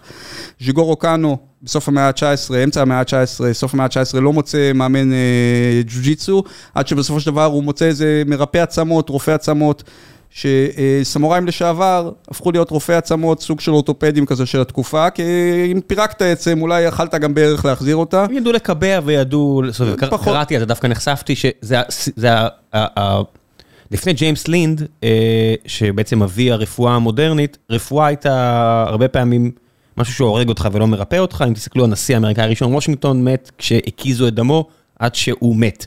והרבה פעמים זה היה ככה. וגם, קיבוע אה, עצמות נ- זה משהו שהיה נכון והיה אפקטיבי היסטורית. גם הרבה אחורה. נשיא אה, אה, ארה"ב אה, גרפילד, שנורה על ידי מתנקש, הומת בסופו של דבר על ידי הרופא שלו, שהתעסק בפצע עם ידיו חשופות. חשופות. הזיהום הרג אותו. בדיוק. אה, אבל, אה, אה, אז היפנים, אה, אה, הם אכן ידעו לקבע עצמות, הם ידעו גם הנשמה, ומשם כנראה ההנשמה הגיעה לאגודות ההנשמה המערביות הראשונות בהולנד, אה, שנוצרו, הולנד סחרה עם יפן, הם ידעו הנשמה וקיבוע עצמות, ובקיצור, כאן הוא מוצא מקבע עצמות שמתחיל ללמד אותו ג'ו-ג'יצו, אה, כאן הוא את הג'ו-ג'יצו הזה, אה, אני אקצר מאוד את הסיפור, הופך, הופך אה, לג'ודו, הוא בעיקר משנה לו את השם, הוא משנה גם מעט הגישה, מגישה, מגישה קטלנית שנועדה, אה, אה, ענף שנועד להרוג את היריב. אה, אה, הטכניקות נראות אותו דבר, אבל הראש הוא ראש יותר אה, אה, ספורטיבי, מודרני. אה, שבסוף יש אימון בין השניים, תחשבו כן. למשל ההבדל בין אה, קרב מגע. אם אתם באים לשיעור קרב מגע, אם זה בצה"ל או מחוץ לצה"ל, מלמדים אתכם ללכת על העיניים, צוואר, ברכיים, כל המקומות שאי אפשר להגן עליהם, אני עושה פה במרכאות, זאת אומרת שאי אפשר לחזק אותם עם שרירים, זה לא ספורט, זה הגנה עצמית עכשיו, וזה- ותקיפה. זה הדבר הנוסף שז'יגורו קונה עשה מעניין. הוא אמר, הוא הפך את הענף הזה ליותר מדעי. הוא אמר, אם אני לא יכול להתאמן על זה, זה לא מעניין אותי. אה, מרק טוויין בערך באותה תקופה בארצות הברית, בקונטיקט, הוא מנסח את זה, אה, אה, הח- החלש, יותר מכל, החלש ביותר מכל התכונות החזקות, היא תכונה שלא נבחנה באש. ז'יגורו קאנו בא ואומר, לא, אתה יכול להיות אלוף העולם בלהוציא עיניים, אבל אתה לא יכול להתאמן על זה, ולכן בקרב אתה לא תעשה את זה. צבא ארצות הברית אומר, תילחם כמו שאתה מתאמן, תתאמן כמו שאתה נלחם. היי חבר'ה, לפני שנחזור לפרק הזה עם רם, אני רוצה לספר לכם על נותני החסות הנוספים שלנו לפרק הזה, והפעם זו הפסטה האהובה עלינו בבית בתל אביב, פסטה ויה, שנמצאת באבן גבירול 142, שמכינים פסטה תל אביבית טריה בייצור מקומי מחומרי גלם איטלקיים, אחלה אחלה של דבר. אני אישית מאוד אוהב גם לקנות מהם לא רק ארוחות אה, מוכנות, זאת אומרת מהמסעדה או מהמשלוח דרך וולט, אלא גם אה, פסטות קפואות שאנחנו אחרי זה מכינים בארוחות הערב שלנו, רביולי, פסטה, הכל שם ברמה כל כך גבוהה, באמת יופי של מנות, המלצה אישית ממני, משהו שאני מאוד מאוד אוהב, ולכן גם כיף לי לפרסם אותם כהמלצות אובייקטיביות, זה תמיד כיף. אז פסטה ויה נמצא, נמצאת באבן גבירול 142, או בוולט הקרוב לביתכם. יופי של דבר, תנסו ותגידו לי תודה לאחר מכן. ועכשיו, בחזרה לפרק. בסופו של דבר, אם אתה לא תתאמן על זה, אתה לא תעשה את זה בקרב. כל הדברים האלה לא מעניינים אותי, מעניין אותי רק מה שאני יכול להתאמן עליו. ועוד משהו שז'יגורו קאנו עושה, ז'יגורו קאנו פחות אהב את תחום הקרקע, מכל מיני סיבות. אחת הסיבות, הוא רצה להפוך את הג'ודו לכלי חינוכי בינלאומי דרך האולימפיאדה. באותה תקופה, אם היית אה, יורד לקרקע, אף אחד לא היה מבין מה קורה. אין מסכי ענק, אין פרשנים שיסבירו לך את המהלכים, אתה יושב באולם, אול- שורה אנשים 20. שוכבים אחד על השני. הוא רואה שניים שוכבים אחד על השני, לא מבין מה רוצים, רוצים ממך. הוא רצה למקד את התחום בעמידה, אבל כל הידע, כמעט כל הידע שקיים היום בקרקע, הוא היה מודע אליו, וודאי טובי המדריכים שלו של הקרקע. כן, טובי- לא היו, לא היו שמות לכל הפעולות, כי בסוף הפעולות, השם של אה, סג... בריחים כאלה ואחרים, כמה, אתה יודע, כל מה שאתם יכולים לחשוב עליו זה יחסית מודרני, כי היה בן אדם שטבע את, ה- את השם הזה. אז היה להם שמות נורא פשוטים, למשל, מה שהיום נקרא קימורה.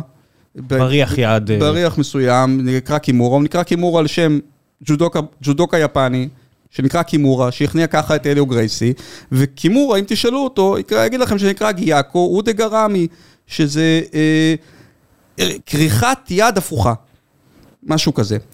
ומה אני בא לומר, הדברים האלה כבר היו קיימים לחלוטין, מהגארד, והנה סיפורה של חניקת המשולש. חניקת המשולש כנראה הומצאה על ידי ג'ודוקה בשם אה, אודה, שהוא היה ראש התחום של הקרקע אצל היפנים בקודוקן, והסיבה שזה חיכה עד להודה אה, במאה ה-20, היא שחניקת המשולש חושפת את מבושיך פחות או יותר, לפחות האזור שלהם, לאזור הפה של היריב. כן, זה, זה, אתה סוגר בעצם עם שני רגליים מעל הצוואר של היריב, ואתה בעצם דוחף את הראש שלו כלפי המפסעה שלך. כן, וזה כנראה משהו שבשדה הקרב של הסמוראים היה עובד פחות, כי הוא פשוט היה נושך, וזה לא נעים לחטוף באזור הזה ביס, בין אם זה בעורק של הירך, או בין אם זה ממש בעורק של ה...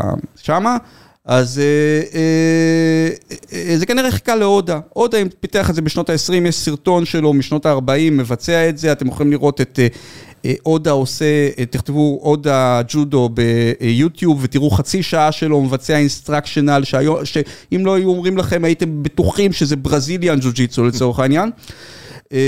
והברזילאים, שהתאמנו בג'ו-ג'יצו, ובין היתר היו שם שחשבו, היו היו ביניהם שחשבו שהם עושים את זה בצורה הטובה ביותר בעולם, עד, עד סוף שנות ה-70 לא אה, אה, הכירו את חניקת המשולש, וכאן אנחנו מגיעים לגרייסי גיפט, מעבר הגארד, הדרך הכי טובה לעבור את הגנת הרגליים של היריב, כמו שהיא הוצגה בקלטת ההדרכה של אה, אוריון גרייסי שיצא, חושפת אותך לחלוטין לאותה חניקת משולש. אה, עד סוף שנות ה-70 הגיע אז יהודי, מריו סטמבובסקי, אב, ש... אב של לוחם אה, בלאטור, אה, ניימן גרייסי, והוא הלך למאמן שלו, רולס גרייסי, והוא אומר לו, תראה מה אני רואה כאן בספר ג'ודו, חניקת משולש, הוא התחיל לתפוס את כולם, שעברו לו את הגארד באותה, דרך, באותה דרך לא נכונה כיום, אנחנו מסתכלים עליה, בחניקת משולש, זאת אומרת, מה שידעו בג'ודו 50 שנה קודם, לא ידעו. אבל מה קרה? אוריון גרייסי מגיע לארה"ב, פותח מכון, וקורא למכון שלו, כמו שהוא קרא למכון שלו בברזיל, גרייסי ג'ו-ג'יצו. באים להתאמן אצל גרייסי ג'ו-ג'יצו, ואז מגיעים עוד אנשים אה, ממשפחת גרייסי המאוד ענפה, מאוד ענפה, משפחה קתולית, לא מאמינה... חמולת גרייסי. כן, לא מאמינה באמצעי מניעה באותה תקופה לפחות. אה, ומגיעים אה, עוד אה, אנשים וקוראים למכון שלהם גרייסי ג'ו-ג'יצו. ואוריון גרייסי, אה, איש עסקים ממולח מאוד, לא מוכן לזה, הוא תובע אותם בבית משפט אמריקני. והשופט האמריקני מגיע, הוא, הוא צריך לשפוט בין שני גרייסי שרוצים לקרוא למכון שלהם גרייסי ג'ו-ג'יצו, ובסופו של דבר הוא מגיע לפשרה מעניינת, הוא אומר, אוריון גרייסי והאגף שלו, שזה לא רק הוא, זה עוד כמה גרייסים, יוכלו לקרוא למשפחה, למכונים שלהם גרייסי ג'ו-ג'יצו, וכל האנשים האחרים של משפחת גרייסי, או אנשים אחרים שרוצים לפתוח מכונים כאלה, יקראו לענף שלהם ברזיליאן ג'ו-ג'יצו, קובע השופט. ושופט אמריקני... ברזיליאן גנרי. כן, שופט אמריקני בשנות ה-90 ממציא את ענף הברזיליאן ג'ו-ג'יצו, שהופך להיות כאילו מדפסת כספים. עכשיו, האם היום, היום יש דברים בברז, בברזיליאן ג'ו-ג'יצו או בגרפלינג שלא היו קיימים אצל אודה בשנות ה-20, כן, סביר מאוד להניח ברור, שכן. ברור, כי אבל... מה לעשות, כי הם נחשפו לסמבו, והם נחשפו ל... אבל זה לא הם גרייסי. לא, לא, לא. לא, העולם. כן, אבל זה יותר מזה, גם אודה היה מודע לזה. התרגיל הראשון של הג'ודו, מה פיתח את הג'ודו? ג'יגורו קאנו, היה לי מאסטר שהוא לא מצליח להטיל את החבר'ה הגדולים, הלך לספר היאבקות, כמו שמריו סטמבובסקי הלך לספר ג'ודו, וראה שם את הטלת אה, הנפת הכבאי, מה שנקרא בג'ודו, קאטה גורומה. הוא התחיל לזרוק ככה אנשים. זאת אומרת, כבר אז היה את ה... את ה גם הג'ודו שאף ממקומות חדשים, והסמבו זה סוג של ג'ודו, זה הרי ג'ודו רוסי. כמובן שמפתחיו הוצאו להורג על ידי סטלין, אין אה, ספק בכלל בכך. כמו גנרלים, כמו גנרלים רבים, כן, כמו כולם. אה, כן, פתיחת סוגריים, מי שהציל את העולם, אה, דאג גם להכניס את העולם לבור הזה עם שלל הסכמים כאלה ואחרים, והחרבת הצבא האדום לפני מלחמת העולם השנייה. עבודה יפה. כן, הוא עשה אחלה עבודה. הערה היסטורית יפה. כן, זה משהו שפשוט תמיד חשוב להגיד, כי יש אנשים שמסתובבים ואומרים שהבן אדם הזה הציל את העולם. אם יצרת את הבעיה, אתה לא יכול לקבל את כל הקרדיט על כן, ההצלה. כן. כן, יפה. אז אה, אז היום מה שקרה גם, יש את יוטיוב. תראה, כשאני התחלתי להתאמן בג'ו-ג'יצו, אה, בסגנון הברזילאי, אצל מאמן ברזילאי בשם אה, ז'אן קרלוס ז'וודו סילבה. השם הכי ברזילאי ever. נכון. אפילו הוא לא הראה לנו את כל התרגילים. אה, כל הזמן. והוא היה, וכשהיינו נורא נחמדים, היה מראה לנו איזה תרגיל ככה... קצת מיוחד. והמאמנים היו שומרים, ולמה דיברו על האומנות היפניות כאומנויות מסתוריות? גם כי הם הגיעו כאילו מיפן, אבל גם כי מאמנים היו שומרים על חלק מהידע שלהם כדי להמשיך לנצח את החניכים שלהם, ובייחוד את חניכים שלהם, לו אם יעזבו אותם, וכשיעזבו אותם יום אחד, ויפתחו מכון מתחרה. עכשיו, ברגע שיוטיוב בעצם פרץ, זה די נגמר, כי כל אחד רצה להיות כוכב יוטיוב, עוד יותר ממה שהוא רצה להיות כוכב ג'ו-ג'יצו אולי. ומהר מאוד כל התרגילים, אני היום, היום למעשה, חגורה לבנה שממש אה, טוחן אה, שעות יוטיוב, יכול לדעת יותר תרגילים ממני שעושה, שעושה את זה 4,000 שנה. אבל הוא לא יצליח לעשות את זה עליי, כי הוא לא יפתיע אותי עם איזה תרגיל, כאילו, גם אם הוא יעשה איזה תרגיל עכשיו שהוא למד ב- ביוטיוב שאני לא אה, אה, מכיר ברמה שאני יודע לעשות אותו, הוא לא יצליח לעשות את זה עליי, כי אני מכיר את הבסיס ואת העקרונות מספיק טוב. בסוף, בסוף גוף אנושי זה גוף אנושי, זאת אומרת, כן, גם, וגם גם, יש את אה, המשפט שאמר ברוס לי, שהוא חושש יותר מהלוחם שהתאמן אלף פעמים על בעיטה אחת, מאשר על לוחם שהתאמן על אלף בעיטות פעם אחת כל בעיטה. זה כאילו, זה לא מספיק להכיר מיוטיוב, אתה צריך להיות מאוד מיומן בדברים כן, האלה. שאתה רואה למשל לוחמים כמו חבר'ה שיצאו מהמכון של אדי בראבו וכאלה, שהם ממש ממש טובים בהילוק, או מקומות שיצאו ממקומות אחרים שממש טובים בגיליוטינה, ואתה ממש יודע, הנה, הנה תראו, זה בא. הנה זה בא, הנה זה בא. כי הזיכרון התאי זה אותו דבר ש... אה, בסוף, מה נגיד אני לוקח את זה מהצבא, אתה מגיע למתקן אדם, אני מניח שזה כבר לא שם עכשיו, לא יודע איפה בית ספר לוחמה בטרור, ואתה עושה את הפעולה של אה, שליפה של אקדח, דריכה וירי, ואתה עושה כדור ראשון למרכז מסה, שנייה וחצי, ואתה עושה את זה אלף פעם. באמת, אלף פעם בתקופה של שבועיים, ואז זה כל כך טבוע בך, כי אתה ממשיך להתאמן על זה אחרי זה עם המדריך נכון. נכון. ביחידה, אתה כבר מוציא את זה בלי לחשוב. אבל עכשיו בוא נגיד, בוא נגיד שזה היה כמו אצבע, שנים. כמו אצבע, בוא נגיד שזה היה כמו אותה אצבע לעין המפורסמת, כן? שאני, אני, מאמני הקונג פו אומרים, אני לא צריך, אני אוציא לו עין. אבל לא עשית אוקיי, את זה. לא עשית את זה אף פעם. אז כן. בוא נגיד שאני הייתי אומר לך, תקשיב, אתה נותן כדור למרכז מסה, ושנייה וחצי אחרי זה לאחד לראש, כן. וזה מה שאתה עושה, וזה מה שאתה עושה, ואז הוא מתחיל לירות עליך. מי היה עושה את זה? מי היה עושה את זה? זה רק דברים שאנחנו יכולים להת- להתאמן עליהם. לא, אבל אתה, בצבא יודעים לבדוק את זה, אז עושים אה, עם... אה, באימוני לוטר עם אה, כדורי צבע, ברור שזה לא מפחיד לא, כמו... אבל, אבל אתה כן מתאמן על זה, זה מה שאני אומר. אתה באמת עושה את ה- מתאמן אתה יורה. המון הזמן, אבל אם לא היית יכול להתאמן על זה, לא, אם רק לא אומרים לך, תעשה כי, אתה מבין מה אתה צריך לעשות, אז זה לא עובד באמת. כן, אה, י- ירי אקדח זה הדבר להראות את את הפער בין סרטים למציאות, כי אתה רואה את אה, ג'ון מקליין באמת לחיות יורה עם אקדח מ-40 מטר בעמוד, בקו תקשורת ומפיל את זה על המסוק, ואז אתה מתאמן ואתה מפספס מחמישה מטרים את הבלון ואתה אומר, "אה, אני לא מבין, מה קורה פה? למה אני לא פוגע? אז אה, בגלל זה ג'ו-ג'יצו הוא כל כך מופלא, כי אתה, אה, בג'ו-ג'יצו אתה מתאמן באגרוף, אוקיי, כשאני עושה אגרוף, אה, אני לא יכול להתאמן 100% מה, מהעוצמה שלי, כי זה קרב. ובטח לא מול מישהו שהוא לא בגודל שלי בדיוק, אין שום סיכוי. כשאני מתאמן בג'ו-ג'יצו, למה אתה עושה 100% בג'ו-ג'יצו? כל הזמן. מה? כל הזמן, ג'ו-ג'יצו. מה, אני רואה את הסרטונים שלך. בג'ו-ג'יצו. זה אין לא מכות- 100%. אין מכות, כל הזמן 100%. אין מכות. זה למעשה האבקות עד הכנעה. אתה לא מפחד לשבור משהו? למישהו? לא. זה, זה ענף, תראה, כולם פורשים לג'ו-ג'יצו. חבר'ה שפורשים מהג'ודו באים לג'ו-ג'יצו. פורשים מהאבקות באים לג'ו-ג'יצו-. זה ענף שכמעט ולא... אפשר להיפצע, כן? שלא אה. יקפצו ויגידו לי, עכשיו אה, אני שברתי. אפשר להיפצע. יש פה כמה חבר'ה. שעובדים פה בחברה, להיפצע, ומבצעים, כן. אפשר להיפצע, אבל אני, כמ- אני מוכן להתערב שאם מישהו ישחק כדורגל את אותו זמן שהוא היה עושה ג'ו-ג'יצו, פעם אחת בספורטקת הם לא נפצעים, אני מניאק, אין דבר כזה, כולם, הבן שלי אתמול הלך לאימון, נפל ב- על על האספלט. נופל, או שאתה כן. רץ ואתה לא רואה מישהו נכנס בך מהצד, אלה פציעות נורא קשות. בג'ו-ג'יצו אה, זה ענף שהוא כל הזמן 100%, אבל יש מעט מאוד עבודה, יחסית עבודה של כוח מתפרץ והתפרצות והתנגשות זה בזה. העבודה שם היא הרבה יותר, יש תנועה כמובן, אבל היא הרבה יותר מסה מול מה, בגלל, בגלל זה הוא משעמם לצפייה. הוא הענף שהכי כיף לעשות אולי, אבל הוא משעמם לצפייה, כי כשאתה מסתכל עליו מהצד, מעט מאוד דברים קורים הרבה פעמים. אתה רואה מישהו בגארד של מישהו, אה, חמש דקות, מנסה להוציא את הברך שלו מהחצי גארד מעבר לירך. עכשיו מבחוץ זה נראה כאילו, אבל מבפנים זה נורא מרתק, הוא, הוא, הוא באותו זמן צריך לשמור על האנדרו כדי שהוא לא יהפכו אותו, ו- ו- וכך הלאה, וזה, וזה באמת לא נגמר, שחמט אנושי כזה, שהוא, והוא, והוא מאוד פיזי, מאוד פיזי, מותח את הגוף עד קצה היכולת, מהבחינה הזאת שמעבר לקצה היכולת כבר נמצאת ההכנעה, איפה שאתה כבר לא יכול אתה נכנע, איפה שמותחים לך את הגוף מעבר ל... וכן, אתה 100% עוצמה כל הזמן, אה, אתה מוזמן לבוא להתאמן איתנו ולנסות כמובן, אה, 100% עוצמה כל הזמן בזמן הגלגולים, הקרב הוא 100% ואתה לא התאמנת יכול... רצוף בג'ו-ג'יצו כל מאז 95? עוד פעם, הג'ו-ג'יצו שהתאמנתי בו אז, זה היה בק- בקיץ קיץ 94. התחלתי בסוף קיץ 94, אני יודע מתי, כי אולי הנושא שנגיע אליו עוד מעט אה, מזכיר לי אותו. אה, הוא היה מה שנקרא ג'ו-ג'יצו מגע מלא, זה איזשהו קוקטייל אה, לא מעורבב ולא מנוער טוב במיוחד, שלמעשה פותח באנגליה בסוף שנות ה-60, תחילת שנות ה-70, של קראטה מגע מלא.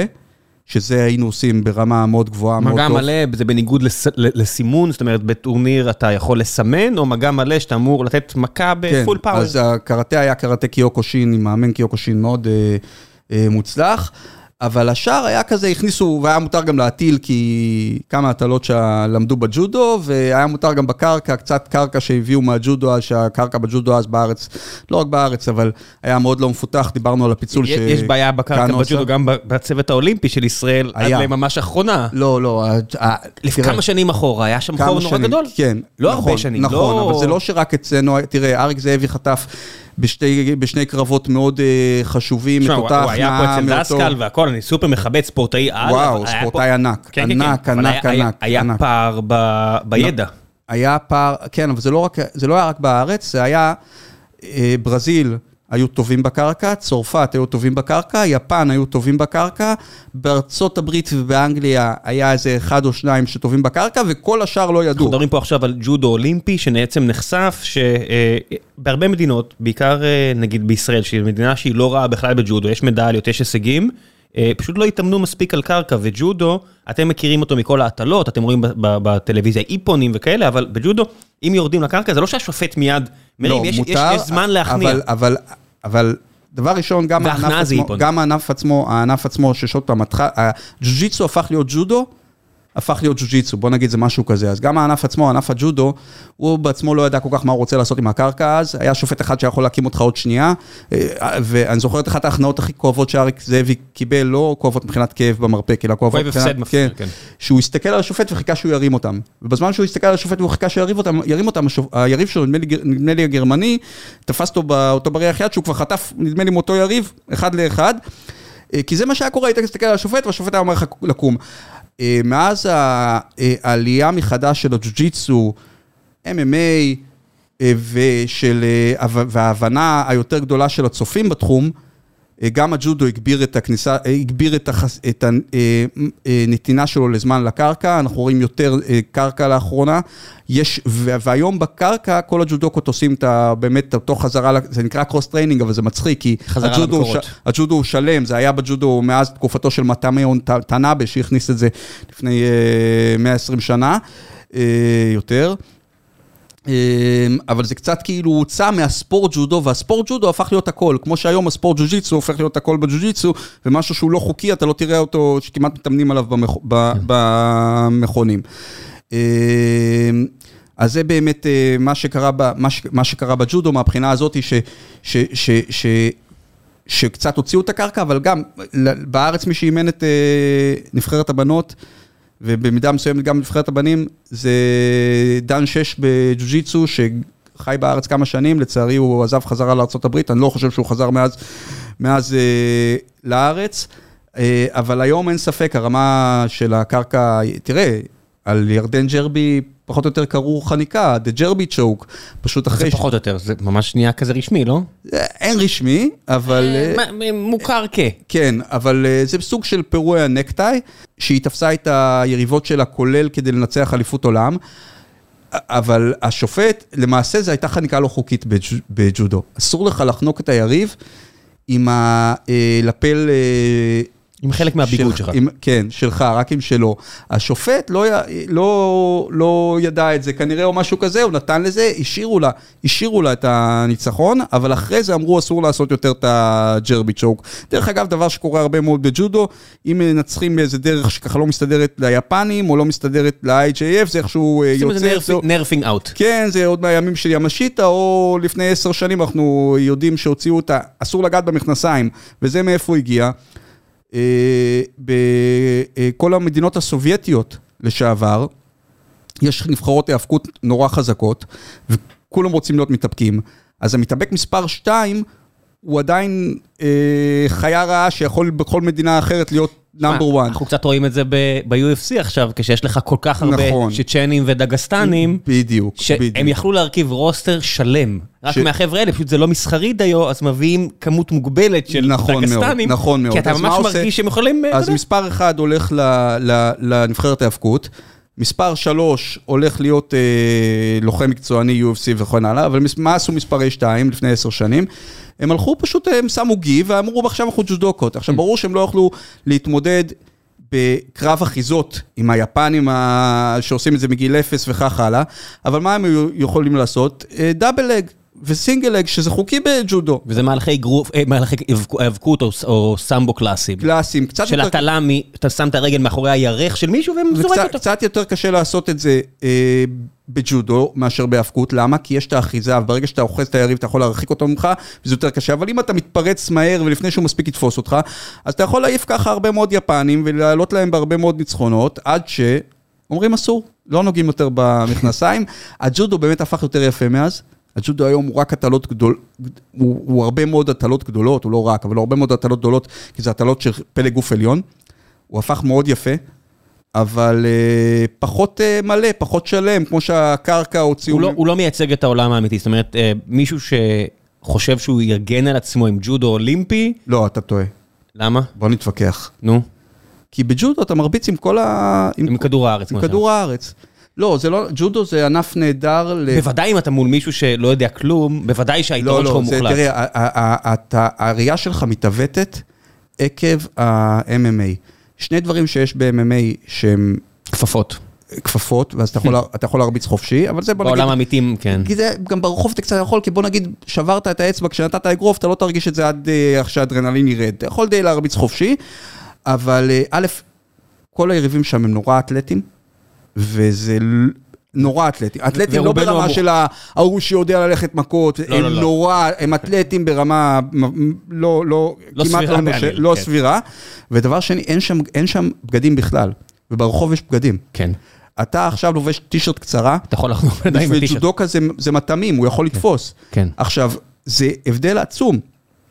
אה, אה, מתאגרף יכול לתת אגרופים חופשי אם אין לו, אם אין, אין לו אה, בגד. אבל אם יש לו מעיל, הוא יכול לתת אגרוף אחד, ובדרך חזרה כבר יתפסו לו את המעיל. וג'ודוקה, כשהוא תופס לך את המעיל, הוא לא משחרר. אוקיי? הוא, זה, די יתפוס טוב. ואתה תיפול. כן. מה זה לא משחרר? הוא ישחרר אחרי שאתה תיפול. אז, אז ג'ודו, אה, נכון שזה היום לא אומנות שלמה, כמו שהיא הייתה, וכמו שהיא עדיין קיימת בכל מיני מכוני קוסן אוניברסיטאיים ביפן אולי, יש כל מיני מכונים כאלה שעוסקים יותר בג'ודו יותר שלם וזה, אה, אבל הם ודאי לא הקו השלט של האומנות, אבל היא לא אומנות שלמה, כי עוד פעם, הקרקע הוציאו ממנה המון תרגילים שהיו יכולים לי, אה, אולי לפצוע. אה, גם יש איזה סיבות היסטוריות, פעם היית פוצע מישהו בברך, היית הורס לו את החיים, לא היה אורתופד שהיה יכול לנתח אותו. ורוב העבודות היו עבודות פיזיות, אז אם היית פוצע מישהו בברך, היית דופק אותו. כמו כן, אה, הוציאו את מה שדיברנו, את כל המהלכי ההאבקות על הרגליים, אז כן, זה אומנות פחות שלמה ממה שהייתה יכולה להיות, אבל עדיין, אם ג'ודוקה תופס אותך וזורק אותך באוצ'ימטה, יהיה לך לא נעים, זה לא כן, כיף. ב- ברור שמן הסתם אם אתה יודע לעשות משהו, זה- יש לך את היתרון המוחלט, בגלל זה מה שאמרתי, אל תיכנסו לסיטואציה של לחלוטין. אלימות פיזית, כי אתם פשוט לא יודעים. מעבר להסתברות הלא לגמרי מבוטלת בארץ של הבן אדם יש סכין, או שהוא יבוא, או שהוא יביא משהו, אני אומר, פשוט לא- תימנעו רק- מאלימות שום פיזית. דבר- שום דבר טוב לא יוצא מזה. כן, פשוט תימנעו מאלימות פיזית, כי זה באמת... במכון זה אה, כיף גדול. כן, לכו להתאמן במשהו. כן. אה, רגע, רציתי לחזור למה שאמרת. אה, כשקראתי את הכתבה שלך על כל מה שעבר עליך עם ההתמודדות הנפשית והכל, ואתה במקביל? למשהו שונה לח- שונה לחלוטין. אה, לא באמת. בסוף, אתה יודע, אנחנו כמו שג'ו-ג'יסו, אנחנו כבני אדם, מכ- המכלול הוא הוא שלם. בסוף, אתה יודע, כל מה שאתה עושה מוביל מדבר לדבר. מה רשום? I don't need therapy, I just need to do jujitsu. זה מה שיש לו על החולצה. אה, לא, כולם צריכים לעשות תרפי. כולם- צריכים לעשות ג'ו-ג'יצו. אה, זה, אתה יודע, זה מסוג הדברים האלה של לישון טוב, לאכול טוב, ספורט. אה, אני, אני כמעט יכול להוסיף תרפי אם אתם יכולים להרשות לעצמכם, כי זה פינוק יקר, או דברים כאלה, זה כנראה יעשה טוב לכולם. ג'ו-ג'יצו זה יותר זול. גם לרוץ. ולא מדברים, שזה ה... אתה יודע, זו קבוצת תמיכה שאף אחד לא אומר במילה. אני לא יודע כמעט כלום על האנשים שאני מתאמן איתם, וואלה? כמעט כלום. ויש אבל- אנשים שאתה מתאמן איתם המון שנים? בטח. יש אנשים שאני... כן, במכון בגבעתיים? באיזה תל אביב. נחלת יצחק, כן, נחלת יצחק. כן, דיברנו פה. אה, המכון הוא, הוא עבר לשם לא מזמן, אבל תראה, הקבוצה...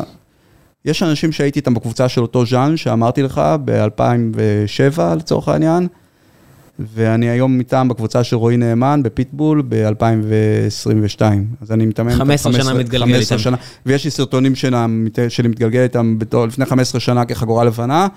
ו... זה קצת כמו יומן נעורים שאף אחד לא סופר תוצאה, או שיש את הסצנה הזאת שהוא משחק כדורסל והוא אומר I never kept score. זה ענף אה, מלא זן, מלא התבוננות פנימית, אה,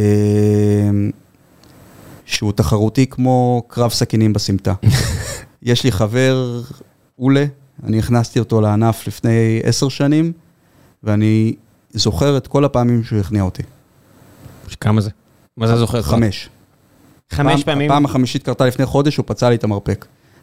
פציעות, פציעות, פציעה מאוד נדירה, אחד מחבריי הטובים ביותר בעולם כולו, מתח לך את המרפק. אה, כן, ואני מחכה כאילו לחזור עוד יומיים שלושה כדי להחזיר. כי מאז לא- לא לא התאמנת.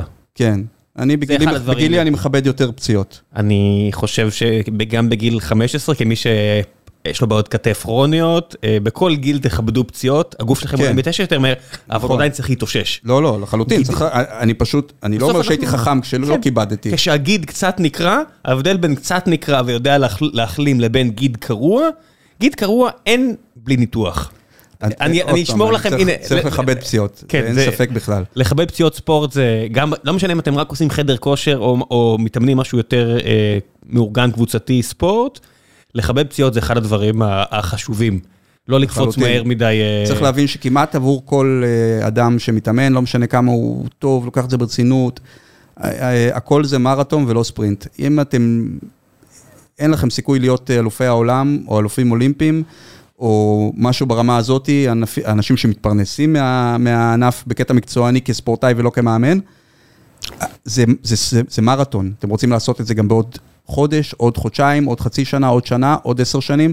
אני, כשאני מסתכל על ג'ו-ג'יצו, אנשים לפעמים באים אליי ואומרים לי, אוקיי, אני תקוע כאן בזה, איך אני משתפר? אני אומר להם, אתה ממשיך לבוא. אתה דואג לזה שאתה יכול, תוכל להמשיך לבוא. אתה לא נשרף מוקדם מדי, אתה, אתה, וזה כאילו תשובה פילוסופית מעצבנת, אבל אם אתה תמשיך לבוא, אתה תהיה ממש טוב. אני, אבל אם אתה... התשובה שלי להכל, גם ללמוד לקודד וגם אה, לכל דבר. אבל אם אתה. תישרף, אם אתה תישרף או תיפצע, או אתה תפסיק להגיע. תעייף, או תמשיך, אז, אז אתה לא תהפוך, אז אתה תעצר פה. אמ, אז תמשיכו להגיע. אז אני מחזיר אותנו למה שאלתי אותך, מתי התפרץ אצלך העניין? העניין, אתה מדבר על, אה, כן. הצורך לקחת אה, כדורים. שזה הכתבה שאני אשים גם לינק אליה. אה, אני, תראה, ב- התפרץ התפרצות מוחלטת ושאי אפשר שלא לשים לב אליה, בסביבות אה, תחילת 2019 אני חושב, שזה, זה 2019 אמרתי, כן, 1999. כן. אה, מעניין אם זה היה משהו פרוידיאני. אה, אה, אבל אתה יודע, כמו שהמינגווי כתב ב"וזרח השמש", הכל, אה, כל שינוי הוא, אה, מהותו הוא בהדרגה ואז בפתאומיות. אז כנראה שזה היה בהדרגה עוד קודם לכן, אבל אני בערך ב-1999, אמצע... 99 אתה בן 20, 19? אה, 19, אפילו לא 19, כן. כן, כשהייתי בן 18 וחצי, התחלתי להרגיש כל מיני כאבי בטן מוזרים, של המקור שלהם לא היה ברור לי.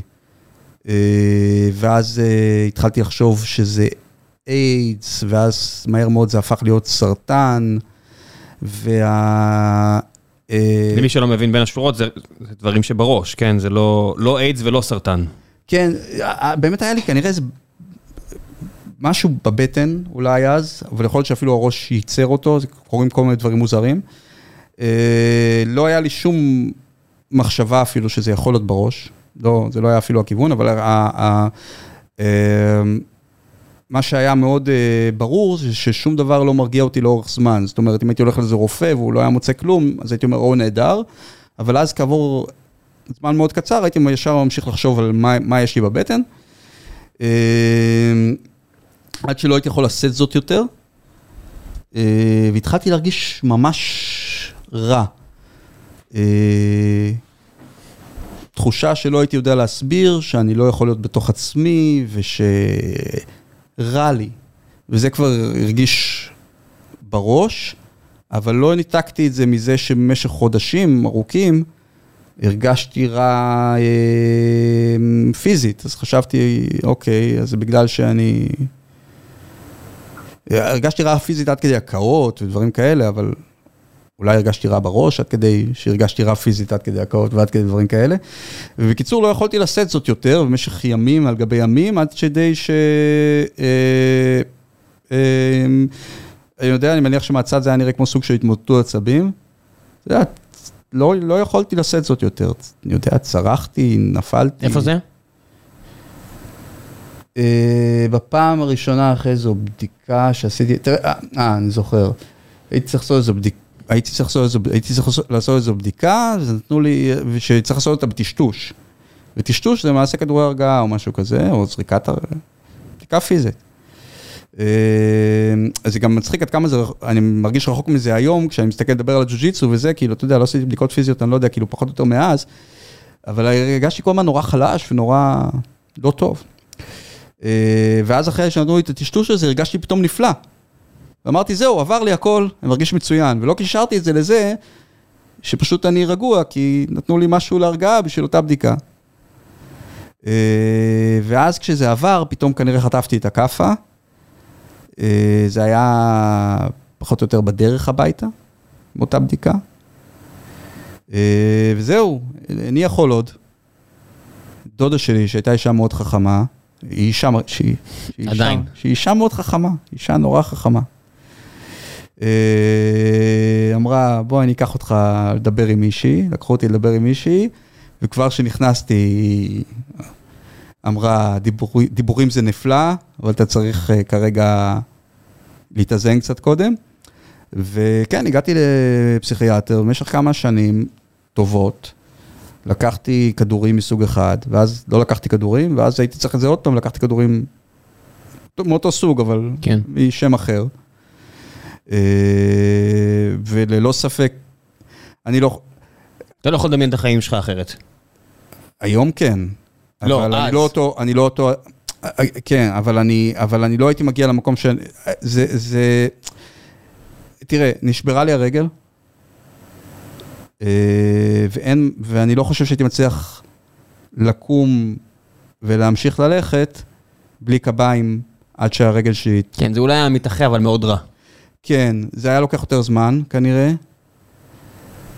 אין לי דרך לראות מה היה אם, אבל אני מאמין שזה בטוח היה לוקח הרבה יותר זמן. אני, אני מכיר כמה אנשים בחיים שלי בסיפור דומה, ואני חושב שמאה אחוז מהם בלי התערבות של פסיכיאטר היו גור- גורמים, ועכשיו יש להם חיים מעולים, היו גורמים במקום מאוד מאוד רע. אז אני לא יודע על עצמי, אבל בטוח. אני מדבר על אנשים שאני מכיר. לא, לא, אני לא יודע, יכול להיות. כן. אני, זה, אני בטוח שזה היה לוקח הרבה יותר זמן. היום, תראה, אני מדבר במקום... שילבת את זה אז עם טיפול פסיכולוגי? כי בכתבה... כן, לא כן, כן, כן, זה. כן, לא, לא, שילבתי את זה אז בטיפול פסיכולוגי. תראה, אצלי, אה, אם... אה, כ- כנראה, כשהייתי בן אה, 13 וחצי, אמי נפצעה מאוד קשה בתאונת דרכים. חצתה בערב יום הזיכרון 1994, שהיה אז מוקדם בשנה יחסית, אה, בגלל איזו סיבה. היא אה, חצתה מעבר חצייה חזרה לב- לביתנו, מטקס אה, יום הזיכרון, טקס ערב יום הזיכרון, ומכונית פגעה בה. והיו איזה ארבעה, חמישה לילות שלא ידעו אם תשרוד, ואז היא הפכה לצמח לתקופה מאוד ארוכה, ואבי הגיבור, שאמרו לו שהיא לא תעבור את הלילה, ואז שהיא לא תעבור את הלילה לאחר מכן, ואז שהיא תישאר צמח אה, תמיד, ובאמת כל דבר שהוא ניסה לעשות, הסבירו לו למה זה לא יצליח. הוא לא מש ממיטתה אה, שנים למעשה, ודיבר איתה והקריא לה, והביא את כל המומחים הכי גדולים, ואת הפיזיותרפיסטים ומסאג'יסטים והכל, והיא יצאה ממצב של צמח כעבור יותר משנה. אה, אבל זה לא, אתה יודע, בסרטים, מישהו יוצא במצב של צמח והוא סבבה. כן. לפעמים, לפעמים באותו ערב הוא כבר נלחם באיזה ארגון פשע מן העבר שחוזר אה, לחסל אותו עכשיו שהוא אה, יכול לדבר שוב. אבל זה לא עובד ככה. אה, היא למעשה... לא ראש ולא גוף. כן, לא, היא למעשה נשארה בבית חולים עד אה, יומה האחרון, היא מתה מקורונה. מה שמראה לכם את הפרק זמן שעבר, 27 שנים. כשנפצעה, אף אחד לא דמיין מה זה קורונה. אה, והיא היא הלכה והתקדמה באופן מאוד מאוד מאוד מאוד איטי, משהו כמו 15 שנה, ואחרי 15 שנה היה איזה מישור של איזה חמש שנים, ואז התחילה גם דעיכה אה, של לאורך איזה שבע שנים עד הסוף, שהיה באמת לא, לא פשוט עם הבידוד של קורונה, זה היה בשיא הקורונה בגל ה... אה, איפה הייתה כל. הזמן הזה? היא בשנים הראשונות הייתה בבית לב- לוינשטיין, ואחרי זה הייתה ברעות בבית ליכשטנטר. אה, טיפלו בה שם במסירות רבה. וגם אנחנו היינו אה, מגיעים, ממש לא משהו ממיטתה, אבל אז אה, באמת הייתה הבנה פחותה, אני חושב, ואני מניח שלראות את...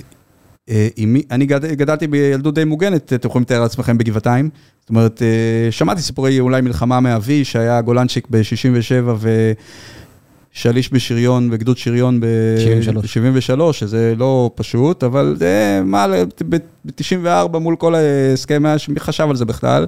היית באיזה עולם נורא נורא מוגן, פתאום אמא שלך לא חוזרת מטקס יום הזיכרון. כן. אז אני מניח שכל הסיפור הזה, וגם אה, אה, הייתי, עברתי מלגור בגבעתיים, מלגור בבתי חולים שיקומיים. יש שם מראות לא מאוד אה, כיפים, אבל אתה יודע, אנשים עברו דברים.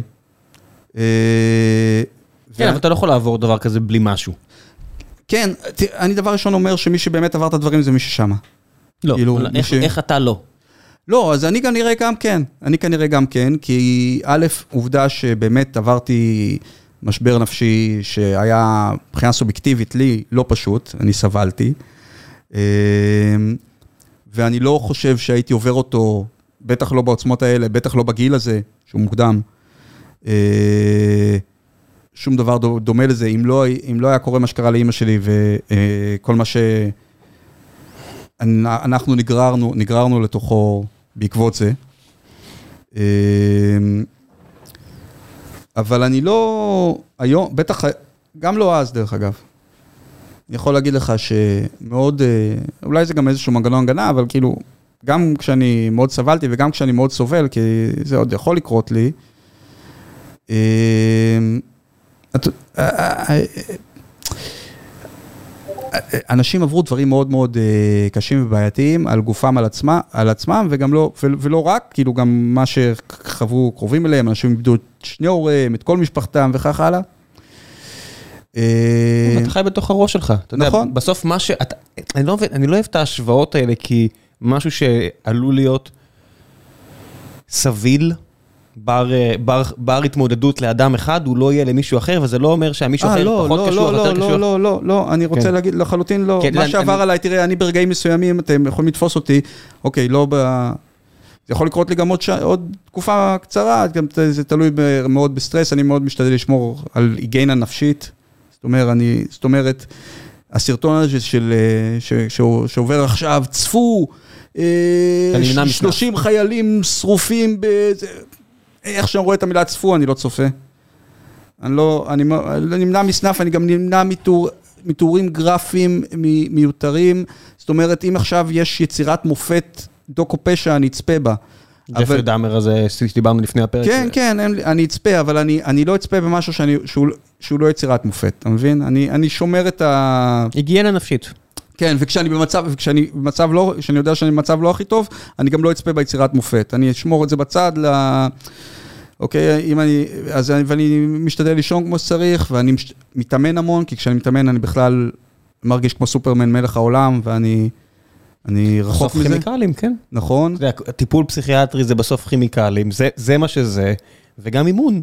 לחלוטין. הורמונים וכימיקלים. לחלוטין, ובג'ו-ג'יצו בכלל, כל הקטע של ה-fight or flight שהוא מובנה לתוך זה, כל רגע נתון מישהו מנסה לחנוק אותי, מישהו ממש מנסה לחנוק אותי, ואני חייב לה- להילחם על חיי, לא לתת לו לחנוק אותי, זה מאוד פלוס מאוד יש את הצד חזק. הפסיכולוגי, של לנצח. זה כיף. לחלוטין, ואני, בגלל שאני עושה את זה הרבה זמן, אני, אני מנצח יותר ממה שאני מפסיד. כן. כמו שאמרנו, אם אתה מתמיד זה מה שיקרה.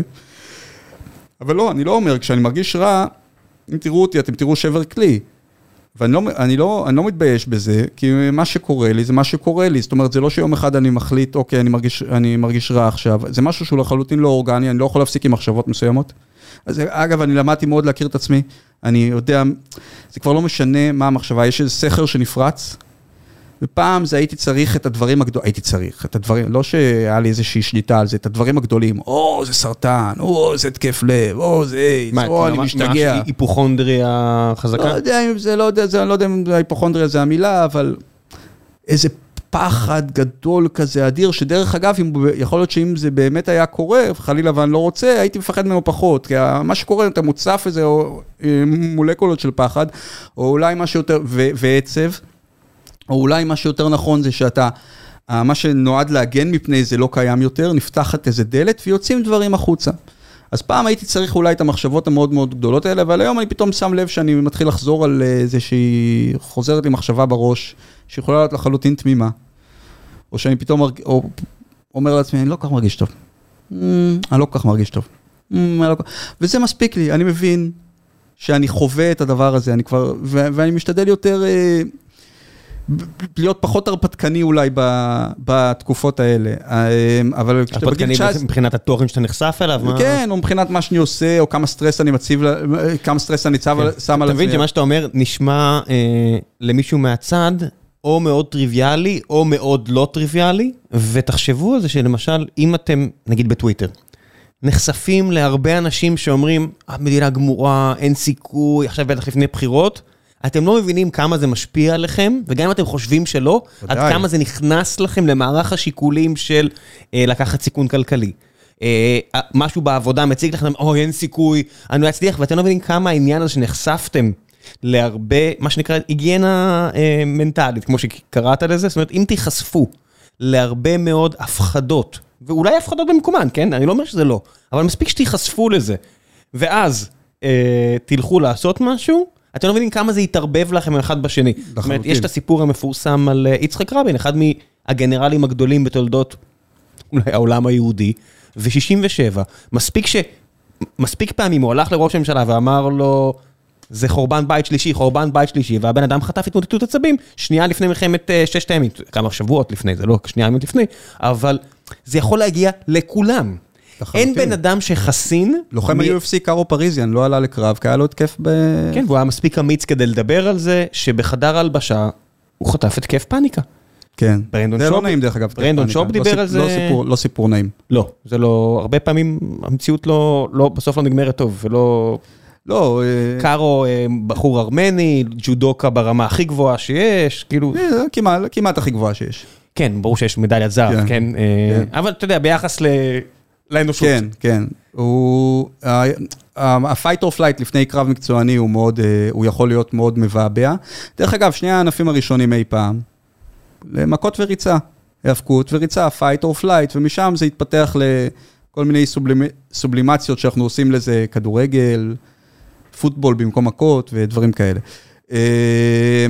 אבל כן, התקף פאניקה זה ללא ספק דבר לא נעים, דיכאון זה דבר לא כיפי, חרדות וכך הלאה, אבל היום, עוד פעם, אני... הבעיה שגם זה לא הכל מאובחן, דיברנו על ג'ודו ועל מהלכים, שמתישהו יש קימורה, אבל תמיד היה בריח יד. נכון. אז באתגרים נפשי, נפשיים, אז הספר האמריקאי, אתה יודע, בגרסה החמישית שלו, DSM, ה-DSM, או לא משנה, ספרים אחרים. עכשיו חמש בית או משהו כזה. כן, אז בכוונה, אני בכוונה אמרתי DSM או הגדרות אחרות, כי בסוף זה, הנה ההגדרה האמריקאי, הנה ההגדרה האירופאית, מה זה דיכאון? דיכאון זה חוסר יכולת, הגדרה, לצאת מהמיטה ולתפקד שבועיים נניח. מתחת לזה הפסיכיאטר לא יגיד דיכאון, כי זה לא לפי ה-DSM. כן, זה מאוד, א', זה משתנה הרבה, אבל בסופו של דבר כמו פורנוגרפיה. אתה יודע את זה כשאתה נתקל בזה לרוב. לרוב, כן. לרוב. פעם נתקלו בזה דרך אגב לא מעט ולא, ולא ידעו, כאילו, אתה יודע, אה, כשאנחנו גדלנו לצורך העניין, אם היה מישהו עם אה, אה, הפרע, הפרעות, חרד, הפרעות נפשיות, דרך אגב, דרך אגב, הזכרת לי, העלית בטוויטר באמת ציוט שכתבת, התארח אצלנו רם גלבוע, כתבת באמת בחור מאוד יפה, אחד הגברים הנאים בארץ, את כל זה הזכרת, אבל אז כתבת שסבל ממחלת נפש. אה, לא ידעתי אפילו איזה מינוח להשתמש. זה הפרעה, כי בארץ, ולא רק בארץ, אני חושב שמבחינה פסיכיאטרית גרידא, אין, הגבול הוא די אפור, אבל בטח מבחינה חוקית, מחלת נפש זה מערבת פסיכוזה, זאת אומרת אובדן קשר עם המציאות, ובהפרעות נפש, יש לך קשר עם המציאות, זאת אומרת, ובטח אתה יכול להבין שזה רק בראש שלך, אה, גם אם קשה מאוד לך להאמין בזה, להשתכנע בזה עד הסוף, אה, אתה, אתה מבין ואתה איתנו, ומי שפגש, וזה באמת מקרים מאוד קשים, אה, אנשים בסכיזופרנים, אנשים בהתקף פסיכוטי, זה מצבים שאולי לפעמים מבחינה סובייקטיבית, הם גם יכולים להיות נוראים, אבל אולי לפעמים מבחינה סובייקטיבית נראה שהאדם שם בפנים לא כל כך סובל, אבל הוא פשוט, הוא לא, הוא לא, הוא לא איתנו.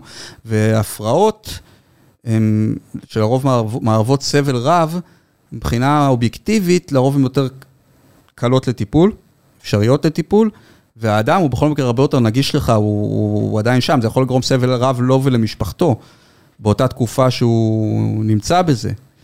אבל, אה, וצריך להבין, זה משהו שהוא, הוא כמעט מרגיש לא אורגני לבן אדם, זאת אומרת, יש, אני, אני, אני, כי זה לא, פנימי. אני לא, לא, אני לא סך החרדות, ש- כשאני, כשיש לי התקף פאניקה, אז אני לא סך הפאניקה, למרות שכל מה שאני מרגיש באותו רגע, באמת, כל מה ש... אני, א', אני כבר התחלתי לקרוא לזה ביני לבין עצמי התקף. כי התקף פאניקה מגדיר את זה, ולא, ס- ו, ו, ו, ואני מנסה לנתק את התחושות, ה... אני שאני כבר מקצוען בתחום, אני חגורה שחורה בפאניקה, אני מנסה לנתק את התחושות האלה, אני לא מגדיר לי את זה כפאניקה. אוקיי, אני מרגיש את התחושה, המוז... הצמרמורות המוזרות האלה, אבל אני מרגיש את הצמרמורות המוזרות האלה. אני אה, אה, שיש מרגיש לך את הצורך... אספסוף של אנשים בראש שלך. כן, צורך מסוים, אה, צורך מסוים להתעל... מרגיש לי כאילו שאני עומד- להתעלף, יש לי מחשבות אה, בראש שמלוות אותי, או איזה ש- משהו שנתקע לי בראש, בסדר, זה מה שיש לי, אבל זה, זה יש לי התקף. זה לא התקף פאניקה, התקף פאניקה, כי פ... אני לא חייב להרגיש את הפאניקה. כן. אני משתדל לא להרגיש את הפאניקה. עכשיו, זה לא אומר שיכול להיות מישהו שיהיה לו התקף פאניקה והוא ירוץ בתחתונים ברחובות והוא יצרח ואין ש... וזה בסדר, כי הוא לא יכול להכיל את זה, והוא לא יכול, הוא לא יכול להתמודד או שאין. שם מישהו לידו, זאת אומרת, אודי כגן במופע שלו שמדבר הרבה על הדבר הזה, מספר כמה נגיד אשתו חשובה בסיפור הזה, שבדייט הראשון שלהם הוא קפץ לשיח, והיא לא, והיא נשארה איתו. אני בדייט הראשון עם אשתי קפצתי משיח, אז זה כאילו מתכתב עם זה. בבקשה. כן, אשתי מופלאה, וכשאני מרגיש לא טוב, היא ודאי הדבר שהכי עוזר לי. אה, וזה זה- סופר קשה לבנות. זה וקנאביס, פחות או יותר. שאתה advocate גדול, אתה טבעת את המונח זה לא ג'ינג'ר. אני טבעתי את המונח, זה לא ג'ינג'ר. חברך... לא באמת ג'ינג'ר, לא באמת ג'ינג'ר. לא באמת ג'ינג'ר, חברך לעשייה מגבעתיים זנח את התחביב. קאמרלינק. כן, אה, הוא quitter. כן, אה, פרש אחרי אה, עשרות שנים של תחביב, אה, החליט שדי לו. והוא כתב אה, טקסט אה, ממש מוצלח. כן, מאז הוא- מאז הוא חזר, כן. אז הוא ואז הוא פרש שוב. אתה יודע, אם- הוא כתב במאקו נכון עם קנאביס, להבדיל מסיגרות, אתה לא מפסיק, אתה לוקח הפסקה. אתה לוקח הפסקה, כן, תשמע, גם קנאביס, הנזקים של קנאביס הם מאוד סובייקטיביים, בניגוד לסיגריות, שהנזקים הם ברורים, זה ברורים. סרטן, סרטן ריאות, 85-90 אחוז מכל מי שיש לו סרטן ריאות, זה בן אדם שעישן. כן, וסרטן ריאות, ברור גם מה הוא עושה, הוא הורג אותך. לא כיף. לא, הוא הורג אותך והוא הורג אותך בצורה קשה. כן. אני אה, מכיר... לא- קנאביס, בייחוד אם אתה מאייד אותו, או אז, אז, אז, אתה יודע, אנחנו לא רופאים, בואו לא נצא כאן בהצהרות גדולות, אתה מדבר רק על השפעות מ- סובייקטיביות. מניסיון, מניסיוננו, קנאביס, בייחוד אם אתה מאייד אותו, ואנחנו לא יוצאים כאן בהמלצה, אני מניח, אבל... אני כן יוצא בהמלצה, לא לצרוך ניקוטין וזפת. אה, כן, אז אם אתם צורכים. קנאביס, אני כן אומר, תעיידו אותו. ככל לפי- שאנחנו יודעים, זה עדיף. אני לא, אני לא קראתי שום דבר שעדיף, אם בחרתם לצרוך קנאביס, אגב, לעשות אותו בעישון. ול, ולעדות, יש, צריך להגיד שיש שני סוגים של לעדות, יש לעדות השמנ... את השמן הקנוי מראש, שזה כנראה מאוד מסוכן, היה אז את הגל המאוד בעייתי בארצות הברית. של ילדים שדפקו את הריאות שלהם בגלל כן, וזה כנראה, הווייפים. ויש לעד- לעדות שזה אותו שם, אבל זה משהו, אבל זה. משהו אחר, את הצמח הגרוס, צמח היבש, יבש, יבש הגרוס. אה, וכן, אני לפעמים אפילו מתאמן בג'ו-ג'יצו קצת, אה, יש, אני מכיר הרבה אנשים ש... יש אה, אפילו אה, אליפות כזאת, היי, היי רולס. כן, כן, יש, יש להם... איך קוראים לשחקן הזה מהפיקי בליינדרס שעכשיו ניצח אה, טורניר? תום הארדי. תום הארדי, הוא נראה תמיד מסטול. כן, תום הארדי, אבל אתה יודע. אני אפול מהכיסא אם הוא לא...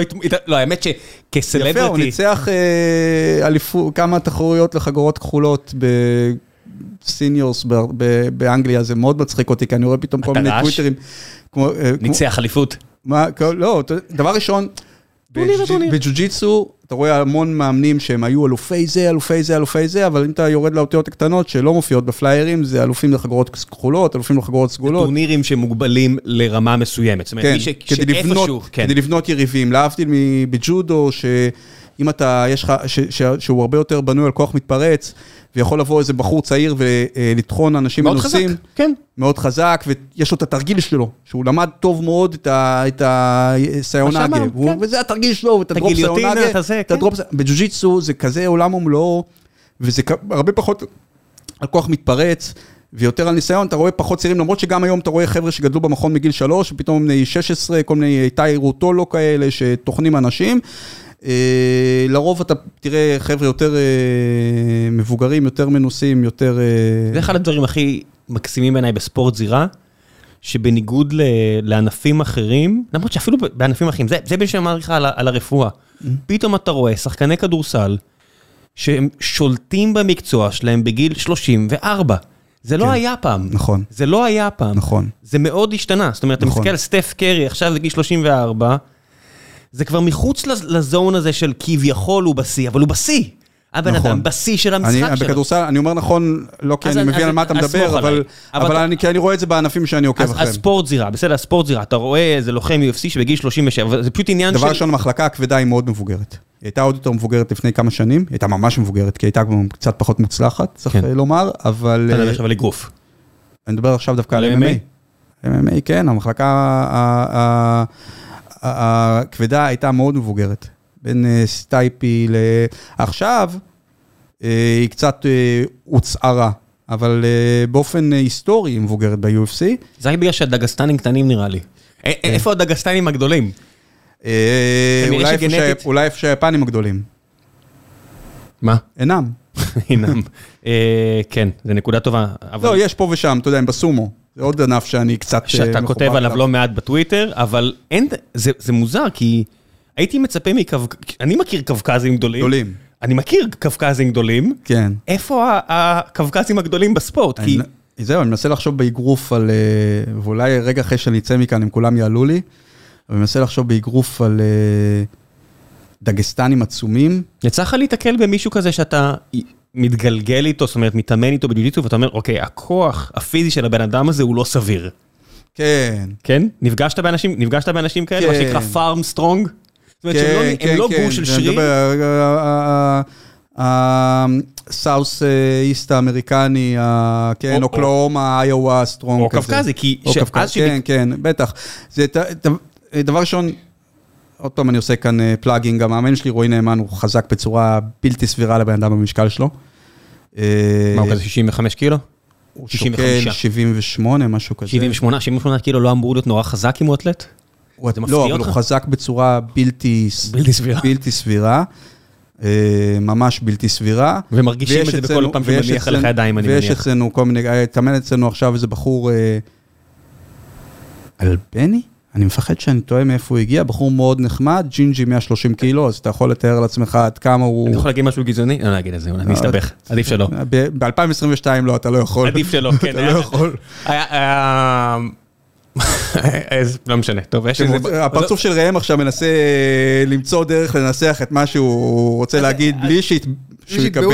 אה, איזה עובד איטלקי. טוויטר storm. כן, איזה בחור איטלקי שעבדתי מולו שאמר, אה, שדיברנו על אלבנים, כי אלבנים נורא מעורבבים באיטליה, הוא אמר, זה כמו, והוא מכיר את ישראל, הוא אמר, זה כמו האוכלוסייה הבדואית שלכם, מבח- מהרבה בחינות של העניין של לא, הוא הכבוד. גם וה- כנראה לא היה אלבני, אנחנו רק נסתבך, עזוב, רק נסתבך. רוורס, רוורס, רוורס, נכנסנו לרחוב ולא מוצא, רוורס, וכן. הוא גם כנראה לא היה אלבני, עזוב, סתם, כן, סתם, כן. הסתבכתי עכשיו גם איתו. בקיצור, כן, בטח שאני... גם פיתחתי את כל הסגנון שלי על... זה דברים שנורא יעניינו את המאזינים שלך. בשלב הזה, על. על, אה, על, אה, על לחנוק. כי אני עוד פעם, בחור, בשביל בחור די קטן, אה, מה זה ג'ו-ג'יצו? מה זה טכניקה? זה מנוף. כן? אליו, אליו גרייסי, הבנים שלו טענו שהוא, חלק מהבנים שלו טענו שהוא המציא את המנוף. אף אחד לא המציא את המנוף, ארכימדס גילה את המנוף, אולי עוד גילו את המנוף עוד לפניו. ומה זה טכניקה? זה מנוף. ומנוף זה מכפיל כוח.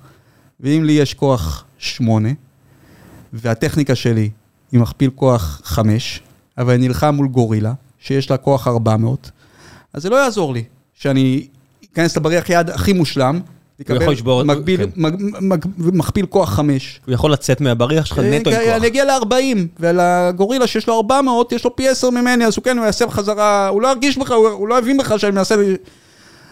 אז ידיים, אם אתה לא נכנס מושלם והצלחת לתפוס את היד שהיא כבר די ישרה, והבחור מולך הוא מאוד מאוד חזק והוא קצת יודע מה הוא עושה, זה חייב לדעת קצת מה הוא עושה, כי אחרת הוא ישתמש בכוח שלו היד שלו. נגדו. כן. אה, קשה לתפוס יד. אה, חניקה, אין כל כך מה שמגן על, על הצוואר, אם אתה סותם לו... שוב, אנחנו מדברים פה על חניקה התר- דמית. כן, לא עורק התרדמה. כן, זה מאוד חשוב להבין שבג'ו-ג'יצו, או בכלל בספורט, לא מדובר על חניקה כמו שאתם רואים בסרטים של פעם, של ידיים על הצוואר חונקות. זה גם מותר, זה חלק מהגיליוטינות הם חניקה גרונית. כן, אבל זה ייקח הרבה זמן זה ייקח גם. יותר זמן, אבל זה, זה, כן. זה כואב וזה יוצר רפלקס מסוים. רוב האנשים יכ- יכ- יכנעו מחניקה גרונית לפני שהם יחנקו מחניקה דמית. זה, זה מאוד מפחיד. אבל. הם ירד... זה מפחיד, זה מלחיץ, זה יוצר רפלקס שממש קשה לעמוד בו, גם לחבר'ה מנוסים. אבל... אה, חניקה דמית פשוט נרדם. חניקה דמית, אה, לא מרגישים את זה כל כך. חוקי חמורבי, שדיברו על לסרס אה, מי שהיו צריכים להיות סריסים, אז כדי לעשות את זה בצורה הומנית, היו מרדימים אותה עם חניקה דמית. אה, אתה פשוט, זה, כאילו לחצו על הכפתור של הריסט במח, במחשב במוח, נרדמת, התעוררת ואתה איבדת... כמה שניות. כמה שניות, אה, בתקווה לא יותר, אה, בלי נזק. צריך להגיד את האמת. זה, לא, באמת... תראה, בלי נזק, אה, אל תנסו. את זה בבית. כן. בסביבת אימונים בטוחה, אם מחזיקים את זה ממש כמה שניות, ככל שאנחנו יודעים ומבינים ורואים, זה לא, לא נוצר נזק. לא יפה להגיד, יותר מכמה שניות, אתה מגיע למקומות שדיברנו עליהם נכון, אה, נכון. לפני כן, אל תעשו על, את זה. מדברים על יותר מכמה שניות נזק מוחי, וכמה דקות זה מוות, ונכון.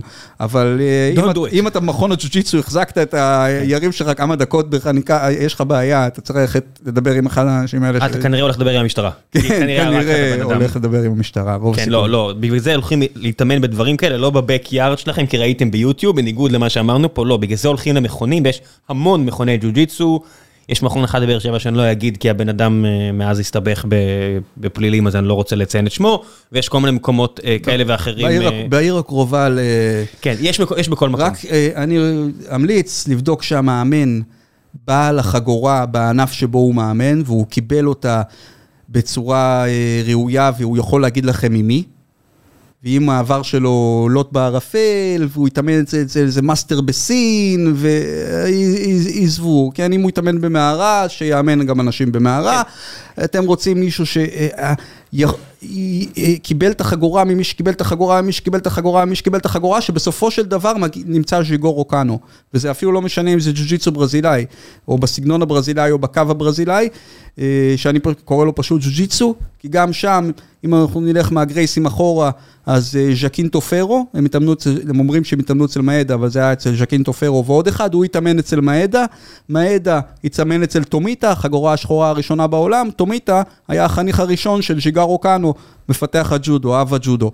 אז אתם צריכים לראות שהמאמן, שאתם, אם אתם הולכים לג'ו-ג'יצו, שהמאמן שלכם יש לו קרדנצ'ל של בן אדם שמאמן ג'ו-ג'יצו, וככה הוא קיבל את החגורה. אם אתם הולכים למויטאי, אגרוף תאילנדי, כנ"ל, כנ"ל. כי המכונים ב- לא חגורות, בבנקוק, אבל לא, חגור, לא חגורה, אלא באמת שהתאמן אצל... במכונים.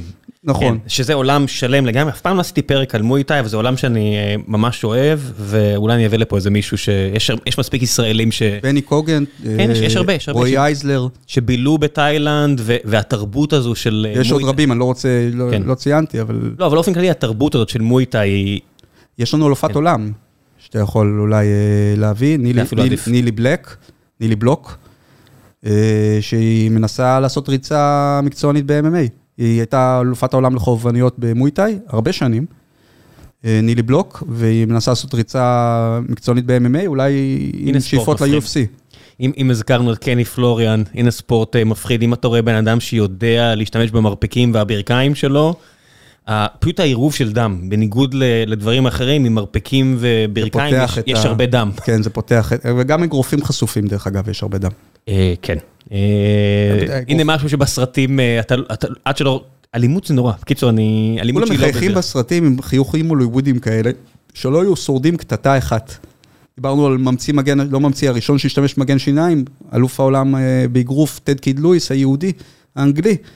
אה, לפני זה למתאגרפים לא היו שיניים, אוקיי? כאילו, זה לא הלך ביחד, אגרוף ושיניים. כן, לי יש אה, חתיכת שן שנשברה פה ב- בספורט זירה שאני, אשתי עדיין מבקשת שאני אלך לתקן את זה, אבל מתישהו אני אלך אתה ויעשה את זה. מבין, אבל לג'ון וויק יש את כל השיניים שלו.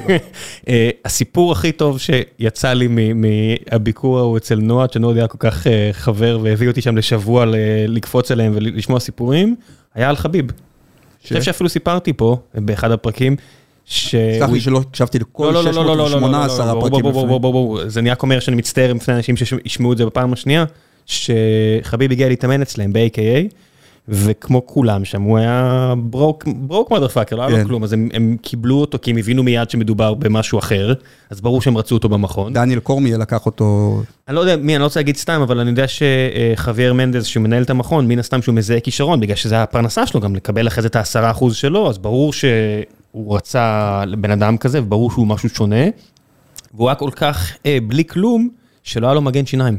הם קלטו את זה בשלב מסוים שהוא מתאמן בלי מגן שיניים, הם שאלו אותו למה, הוא אמר אין לי. אז הם קנו לו מגן שיניים. מה? הביאו לו מתנה, ואז למחרת הוא הגיע, אה, והוא שוב מתאמן, מתאמן, מתאמן, ואז הם קולטים שהוא בלי המגן שיניים. ואז הם אמרו, למה? הוא אמר, אה, תודה שקניתי לי, אני שומר את זה לקרב. מטורף. המאמן שלי, כשהוא נלחם בארצות הברית, כשהוא עשה את הריצה שלו בארצות הברית, המיטה שלו הייתה המזרון במכון.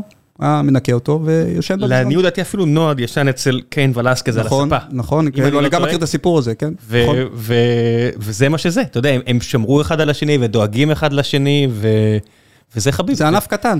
וזה הבן אדם שהוא, אני לא יודע, אני לא יודע איך אפשר להגיד ארגיובלי, כי הבן אדם לא הפסיד אף סיבוב, ג'ורג' סן פייר, לא, לא, הוא הפסיד, הפסיד סיבוב. סיבובים הוא הפסיד. היה לו סיבוב שהוא הפסיד נדמה לי למקרגור, שלו, אה, ובקרב הראשון שלו, מי זה היה הבחור הגדול יחסית שעשה לו צרות קשות? אני כבר לא זוכר. אני גם לא, פשוט השם שלו ברח לי. אני לא רוצה... פשוט השם שלו ברח לי. אבל לא היה, אף, לא היה לו אף קרב בקריירה שהוא לא ניצח בצורה ברורה.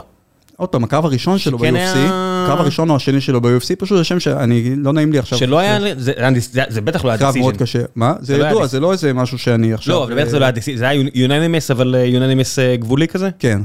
אוקיי, אז בוא נוריד את הדבר הזה. כל הקרבות הגדולים שלו, וקרבות בפרופיל מאוד גבוה. לא, לא, הוא- הוא הוא מכבש, אין בכלל אה, ספק. אז משם, זה הפעם שנחשפתי שהחבר'ה האלה אמרו לי, אה, אמרו לי, תקשיב, הוא לא חזק כמונו, הוא חזק בצורה אחרת. אמרתי, what the fuck, חזק בצורה אחרת, אתם האנשים הכי קשוחים בעולם, מה זה הוא חזק בצורה אחרת? זה מה שאומרים גם על GSP. שהוא היה חזק בצורה אחרת. וזה בן אדם שאתה יודע, רק קראטה, ו- והוא בעצמו לומד ו- ומגלה דברים. זה- GSP, לא, GSP אומרים רק, תראה, GSP באמת התחיל בקראטה, אבל א', כבר מגיל, הוא הוצג בקרבות הראשונים שלו כלוחם ג'ו-ג'יצו. הוא כבר מגיל אה, 14 או 15 נכנס ל... שזה היה אז גיל מאוד צעיר, נכנס לג'ו-ג'יצו, אבל הוא אומר שאת השוק, ואז הוא נכנס להיאבקות, גם בגיל 17 או משהו כזה, התאמן עם הנבחרת האולימפית. אה, ובשוטים, בשוטים, הוא יכול לעמוד מול כל אחד בעולם, בטח בשוטים ב-MMA, הוא מייחס את זה לכניסות שלו מהקראטה, בקראטה יש מאוד, הרבה מאוד חשיבות לטיימינג, ואנשים לא מבינים שההאבקות של MMA, כי זה point fighting, זה point fighting, זה כמו סייף יותר מאשר קרב. כן, זה מאוד דומה לסייף מהבחינה הזאת, למרות שהוא עסק באיזה משהו שהוא בין, זה לא היה point לחלוטין. אה, וב-MMA, זה, ההאבקות של MMA, ההאבקות של חמזה צ'ימאייב, היא מאוד שונה, אם הוא היה, ב-MMA הוא אחד המתאפקים הטובים שיש. כי ההאבקות של MMA היא מאוד מוגבלת והיא שונה, אתה צריך לגרום ליריב שלך להסתכל למעלה, לשכוח לרגע מהרגליים, ואז להיכנס בזמן שהוא לא מוכן לשוט שלך, או שהוא בתנועה אליך, או שהוא עם הגב לגדר. אה, וחוץ מכמה סקרמבלים, אנחנו לא רואים את משחק ההיאבקות השלם, ממש לא. ששני אנשים עומדים אחד מול השני, או, או בפוזיציה, בהיאבקות שאתה מתחיל בפוזיציה על הגב כן, שלו, או, בפ... או באמת בפרטר, או... או... ושלכולם יש חמצן במוח. כן, או, ש, או שבאמת ב, מתוך, מתוך האח- האחיזה, או, אה, או על הקרקע, מאבקי הקרקע שיש ב- בהאבקות, בטח בהאבקות, ה- בטח בהאבקות עממית, בגלל זה אנחנו רואים הרבה מתאפקים אמריקנים אה, מצליחים ב-MMA. אה, בין היתר, בגלל זה אנחנו רואים הרבה מתאפקים אמריקנים מצליחים ב-MMA. אה, אז ההאבקות של החובבנית היא עולם ומלואו שלא קיים, כמו שאתה יודע, בג'ו-ג'יצו יש כל מיני, אה, אני, אין, אין גארד עכביש ב-MMA, כי אין גי, וכי אפשר... היו, היו כאלה שניסו, הם פשוט חטפו פצצות לראש. ואפשר לחטוף פצצות לראש, בדיוק. זה ההבדל הגדול. אז המשחק משתנה, הופך קצת מוגבל יותר, אה, קצת אה, הרבה יותר חשוב לי של- להשאיר את מי שמעליך צ- צמוד, יש כל מיני דברים שהם, שהם אה, אה, שונים ושאתה לא יכול לעשות. ב-MMA שאתה יכול לעשות בג'ו-ג'יצו, אותו דבר ב-MMA, בהאבקות. אז אה, החבר'ה האלה שאנחנו רואים אותם מתאפקי MMA אדירים, GSP, היו אמרו עליו, תראו איך הוא מפיל את ג'וש קושק, תראו איך הוא מפיל את כולם, כי הוא מתאבק MMA אולי הכי גדול שהיה, אבל זה לא אומר שהוא היה יכול לעשות את זה באמת, להתחיל בגיל... הוא לא היה מקבל מדליית זהב באולימפיאדה, שזה המדד. ש... אבל הוא היה נבח- אבל הוא היה נכנס לנבחרת ישראל. הוא נכנס לנבחרת קנדה. נבחרת הוא היה ישראל, נכנס אולי נבחרת לנבחרת ישראל. לא, הוא לא היה נכנס לנבחרת קנדה. לא? לא- לאולימפיאדה לא.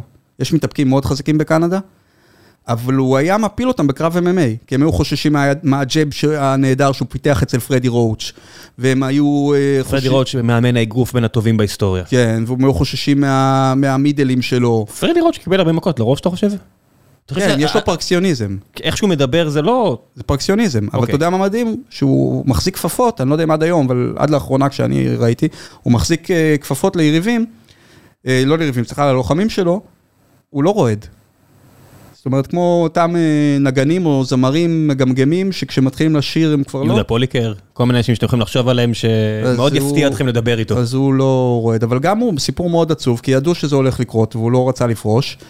אה, כמו מוחמד עלי, שאתה יודע, הרופא שלו, דוקטור פצ'קו, פרדי פצ'קו, אמר לו, ארבעה, חמישה קרבות לפני, שישה קרבות לפני סוף הקריירה, מה שהיה סוף הקריירה של עלי, הוא אמר לו, מספיק, אתה מתחיל להראות סימנים של פאנץ' טראנק, כמו שקראו לזה אז, ועלי אמרה לו, לא, אני ממשיך, אז פצ'קו פרש ארבעה...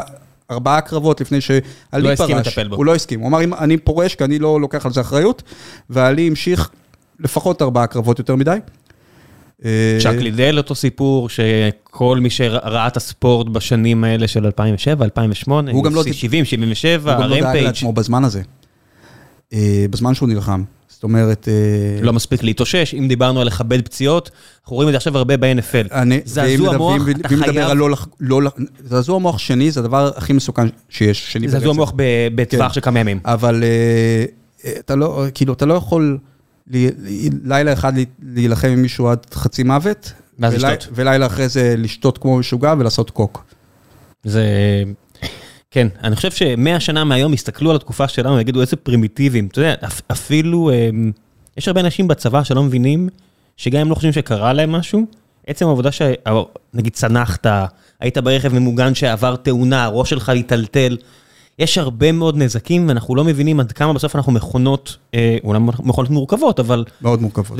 כשאתה חוטף הרבה מכות לראש, אחד הדברים שהגוף עושה, הוא מתחיל להפריש פחות טסטסטרון. זה כנראה מסיבות אבולוציוניות, קופים אה, קפצו על עצים, התחילו לקבל מכות בראש, הטבע אומר, אחי בוא רד, תירגע, רד, כן. בוא ת- בוא- בוא- בוא תפסיק לקפוץ, אז נפריש לך פחות- טסטסטרון, וטסטסטרון, הוא משפיע על הרבה דברים בחיים כמו שלנו. כל הורמונים. מעונות ועד למצב רוח ועל הכל, וזה הסיבה שהרבה אנשים עושים את התחליף טסטסטרון האלה, TRTים למיניהם, Mm. פשוט מזריקים את זה כדי להרגיש יותר צעירים. זאת אומרת, מחוץ לספורט, כן? כן. אה, הורמונים זה דבר חשוב, אנחנו לא מעריכים עד כמה דברים הגוף- שחשבתם... הגוף הוא מאוד מסובך. כן, חטפתם אה, מכה לראש בגיל 15-16, אתם לא מבינים מה זה יכול לעשות אחרי זה. הגוף הוא מאוד כן. מסובך. שוב, תזכורת גם לצד, גם לצד ההפוך, מקרים שאתה, אתה יודע שאם זה היה רכב, הוא היה ו- ואתה יודע, יש סיבה, א- א- אשתי אה, המופלאה, היא מדענית אה, בתחום הביולוגיה, ואתה יודע, ניסוי בפיזיקה, עשית אותו פעם אחת, חזרת עליו פעם שנייה, הוא אותו דבר. הוא משתחזר טוב. כן, ניסוי בביולוגיה, כאילו... רעש מוחלט. הם, הם, הם, הם, הם ממש מקווים שהם לא יצטרכו לעשות אותו שוב, כי הם יודעים שהתוצאות האלה הם כאילו קרו. ו, ויש סיבה שאנחנו שומעים על ניסים, ניסים רפואיים, ואנחנו לא, לא שומעים על ניסים פיז, פיזיקליים. פיזיקה חוזרת על עצמה, אני, אני רואה את הביולוגיה כתחום שאתה יודע, אלוהים השאיר לעצמו קצת מקום לשחק. היה פה אה, מתמטיקאי מפורסם לא מזמן, אה, מרקוס דו-סוטי, לפני אה, שבועיים, והוא אמר שהוא ממש מקווה שלפני שהוא ימות, לא נגלה שהעולם הזה אה, יותר ביולוגי מאשר מתמטי, כי הוא אומר, לצערו זה הולך לשם, והרבה מהגילויים זה גילויים, ג- ג- אה, גילויים ביולוגיים, והוא מאוד מתבאס על זה, כי ביולוגיה זה לא מסודר כמו המתמטיקה זה שלו. לא מסודר. הוא ברמה הכי גבוהה בעולם במתמטיקה, והוא רואה שיותר ויותר מהחבר'ה שלו באוקספורד הולכים לעולמות הביולוגיה, והוא נורא מתבאס מזה, כי הוא אומר, זה לא נקי. זה לא נקי. זה מאוד, זה... יש שם מקום לאימפרובציה, אימפרוביזציה, אני לא יודע איך לקרוא לזה בכלל, יש שם מקום ל... בגלל זה רפואה זה הרבה פעמים אמנות ולא, כן. אה, אתה יודע. אתה יודע, אנחנו יכולים להגיד, זה, להגיד את זה, כי אנחנו מבינים בכל התחומים כמובן, רפואה, אני לא, מתמטיקה. אני אומר בגלל שאני לא מבין, אני שומע אנשים כן, שכן מבינים, צוחק. ומדבר איתם, ואתה יודע, זה כמו שאמרת על אמא שלך, שאמרו אין סיכוי, אין סיכוי, אין סיכוי, וקרה. כן. לא מזמן נחשפתי לסיפור על איזה ילדה שהחלימה מכלבת. מה אתה אומר? כן, זה לא אמור לקרות, לא, כלבת זה זה לא מחלה של לקרות. 100% מוות, ויש ילדה שרופא הציל אותה, מה, הוא כזה, הוא הקפיא אותה לכמה זמן, לא? הרדים כזה. אותה, פיצץ אותה באנטיביוטיקה, וכמובן... אבל ש- אחרי זה, ויש כאלה שאומרים שהוא בעצם לא ריפא אותה, שאף פעם לא היה לה, לא, לא? לא, לא, בטוח היה, יש אוקיי. כאלה שאומרים שאולי יש לה, אה, שהגנים שלה מיו- אה, טובים נגד כלבת. למה? כי ניסו את הפרוטוקול על זה על המון אנשים באחרים בעולם מאז, ומתו נהדר. כן, אה, מעט מאוד החלימו. לא, יש כאלה עוד שהחלימו, אבל עכשיו מחפשים מה משותף אה, לכל מי שהחלים. אני עוד לא החלמתי מהסרטון על כלבת בצה"ל, אתה מכיר אותו? לא, אבל אה, בגלל ששירתי. בעוקץ, אז אה, יש- כן, אה, גם, כן, כן, כן, אה, הנה, הנה, כל אחד וה- וה- והדברים שהוא... מה, אני איבדתי אה, אה, אצבעות, שתי אצבעות אה, מכלב, חיברו אותם, ואתה יודע, זה לא עובד, אבל לפחות זה נראה סבבה. נראה יפה. כן, אתה יודע. והרבה זמן האקט הזה של נשיכה עשה לי אה, רתיעה. ואין אין מישהו בעוקץ שלא קיבל ביסים. תשמע, כשאני, כשיש בטלוויזיה דריסה, אני יוצא מעיניים כמו ילד. דיברנו זה? על היגיינה נפשית, כן. לא רוצה לדעת איך זה נראה, לא רוצה. יכול להיות שלא יעשה לי כלום, לא בודק. ומדהים כמה snuff. זאת אומרת, כל מי שיש לו ילדים שיבין, ש- בטח בטוויטר נגיד, שאין אה, אה, פיקוח הדוק, כמות ה snuff שיש היום היא מטורפת. אתם לא מבינים מה הולך בטלגרם, אתה- בטוויטר. You cannot unsee things. אנשים צריכים לזכור את זה. לא, צריך ממש לעבוד על זה עם הילדים, שברגע ש... לא לעבוד על לחפש זה את עם זה. הילדים ועם כתבי התקשורת בטוויטר. אה, אני מה... אני מה... אפילו הם, לא, לא, לא, הם, הם בגלל שיש להם, בגלל שהעבודה שלהם תלויה בזה, הם לא יביאו לך את הדברים. לא, חלק מהם כן. אתה, ממש כן. קשה, אני חושב שאתה... אתה ממש קשה. כי אתה בן אדם טוב ולא- קצת, אולי קצת פחות, אולי קצת פחות ממה שהיה, שהיו, ואולי יש קצת יותר, אבל...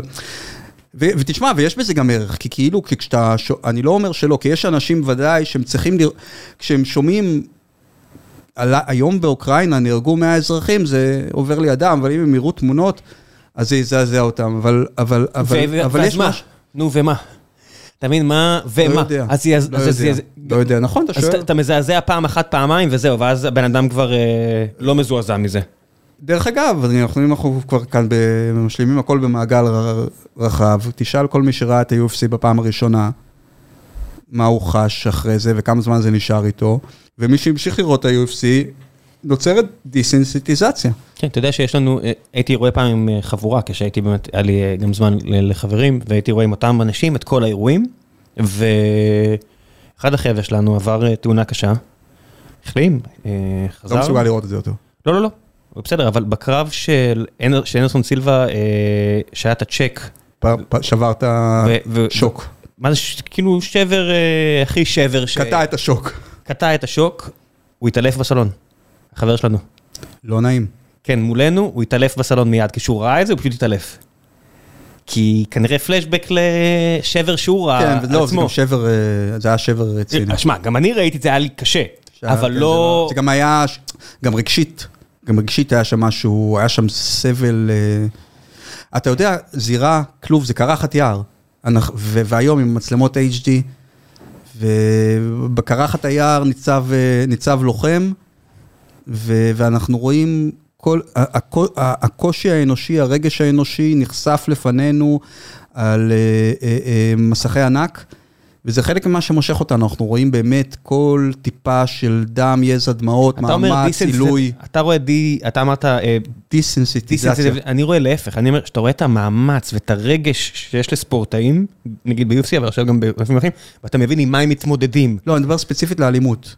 אז, אז האלימות באמת יש אה, אה, אתה- אובדן רגש, כן. יש ציניות כלפיה, אבל מהצד השני שאתה נחשף לסיפורים אנושיים, וזה ה-UFC עשו מעולה, ורק, אתה יודע, הפרק הזה של ברנדון שוב מדבר על, עם ג'ו רוגן, וג'ו רוגן גומר לו את הקריירה בלייב כן. ופודקאסט, זה, זה רגע תרבותי ענק בעיניי, כי אומר לו, "אתה לא- אתה לא כזה טוב, אז למה אתה עושה את זה? אתה לא טוב, אתה לא תזכה באליפות. וההבנה הזו של בן אדם ששיקר... הוא גם, הבעיה של ברנדן שאוב שהוא גם לא כזה טוב לא בסטנדאפ ולא בלעשות פודקאסטים. אבל הוא מספיק טוב כדי לעשות מזה מיליונים, והוא עשה... זה כן. יודע, כשאתה רואה בן אדם כן, כי ש... קהל זה משהו, אתה תמצא, אם אתה יודע למצוא את הקהל שלך, כן. אז גם, כאילו, אוקיי. רובנו המוחלט, כולנו כמעט בינוניים. וכשאתה רואה בן אדם שהוא בינוני, אבל אני עובד... בינוני בלהיות בינוני גם, זה... אה, אז כן, יש... אה, כן, יאלי סובול כתב ספר אה, על בן אדם מאוד בינוני. אחלה ספר, זה נקרא דמי מפתח. אוקיי. ואתה רואה מישהו כמו ברנדון שופ, שהוא מצליח, כי הוא פשוט עובד קשה. ועבד קשה על משהו שהוא לא, אתה יודע, עבד קשה כספורטאי, הגיע לרמות מאוד מאוד גבוהות, אבל לא להיות אלוף, ואז עובד קשה על משהו אחר, יש בזה, יש בזה value מאוד מגניב בעיניי. נורא קל להגיד מהצד, אנחנו אומרים את הספורטאים, נכון? כולנו, אני כאוהד כדורגל די פנאט, אני יכול כל המשחקים של הקבוצה, והכל, ואז אתה אומר, איזה עגל הבן אדם הזה, אבל מאחורי הקלעים יש לך מישהו שם, עובד נורא קשה. שעובד מגיל 6 על, הד... על החלום הזה שלו, וזו ההזדמנות שלו. נכון, נכון, והוא כנראה עבד, וההוא שהוא כאילו שחקן לא מוצלח ואתה קורא לו עצלן וזה וזה וזה, הוא כנראה עבד יותר קשה על המקצוע שלו, ממה שהרוב המוחלט של האנשים שנחשבים די טובים במקצוע שלהם, עובדים על המקצוע ומקבלים מחמאות ושבחים, והוא כאילו איזה פועל שחור בקבוצה, נכון, זה... זה, כן, זה שאתה אומר, אני הייתי כובש את השער הזה. לא, אתה לא. כן, אל, תה, אל תהיו ספורטאים, זה לא, ועוד יותר גרוע מזה, להיות שופטים. הם מקבלים רק את השופטי זירה, רק את ה, כמה אתם גרועים. אתה מכיר את ששו, מדי פעם, זה ששו מקליט איתי פה פעם בשבוע ציון שלוש, או לפעמים יותר, הוא מספר סיפורי אבא שלו. אביב היה אגדה. כן? כאילו, אני לא, אני, אביב היה אגדה רק מסיפורי ששו, אני יודע לומר, כן? אז כן, כן, זה סיפורי ששו על אבא שלו, זה באמת מהדברים היותר מוצלחים. טוב, תומר קמרלינג השאיר לנו פה כמה דברים, ואני רוצה שלפני שאנחנו מסיימים, תכף אני הופך את דלת. אה, רגע, גם שאלו אותי שאלה בטוויטר, אני יכול לענות לה כאן? כן, אז חכה, דברים שאנשים לא יודעים על רם גלבוע. הוא היה הוגה צירוף המילים לא באמת ג'ינג'ר. אתה מאשר? כן. יש כיכר בגבעתיים שהוא עיצב, הגם שלא וולונטרית. אני לא מאשר ולא מכחיש, אני רוצה לומר, נדמה לי. מה? הייתה כיכר, ואז למחרת היא נראתה אחרת, אני לא, אני לא רואה צורך, אין לנו הרבה זמן. בוא נצא, בוא נצא, בוא נצא, reverse, נכנסנו שוב לרחוב אלבני ללא מוצא, רק בזכות ה drive שלו פורסמו מאות פעמים מבלייזר. פורסם מאות פעמים מבלייזר. רק מה? רק בזכות ה drive שלו, פורסם מאות פעמים בבלייזר. אני? כן, ככה הוא אומר. כאילו, הוא טוען שאני חסר כישרון. ככה זה נראה. זה ממש, כן, לא, אני... תומר עורך קשוח מאוד. מכאן אני נוסע לביתו. בבקשה. מדבר איתו על זה. כיתוב התמונה... אולי כתוב שם רק בזכות הדרגס שלו? לא נראה לי. כיתוב התמונה, יהיו איזה גרוע סבלימינל. אני. אתה, הוא אומר, רק בגלל זה זה מאות פעמים פורסם, אולי זה ההקשר.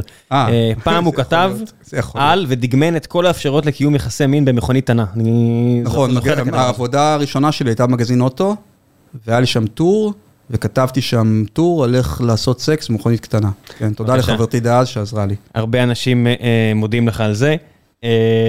כתבתם ביחד מחזה בשלוש מערכות בשם מחכים לעידו, על שני סרטלנים שממתינים לדילר שלהם. נכון, אנחנו עדיין מחכים לו דרך אגב, מה קורה איתך? קבענו שעה. רק בבאר שבע זה יוסי, בשאר המדינה יש הרבה שמות, בבאר שבע זה יוסי. זה פשוט נשמע כמו גודו, אז בגלל זה זה... מחכים לעידו, מה השאלה בטוויטר? מה הוא שאל? איזו הכנעה הכי טובה לחגורה לבנה מ mount?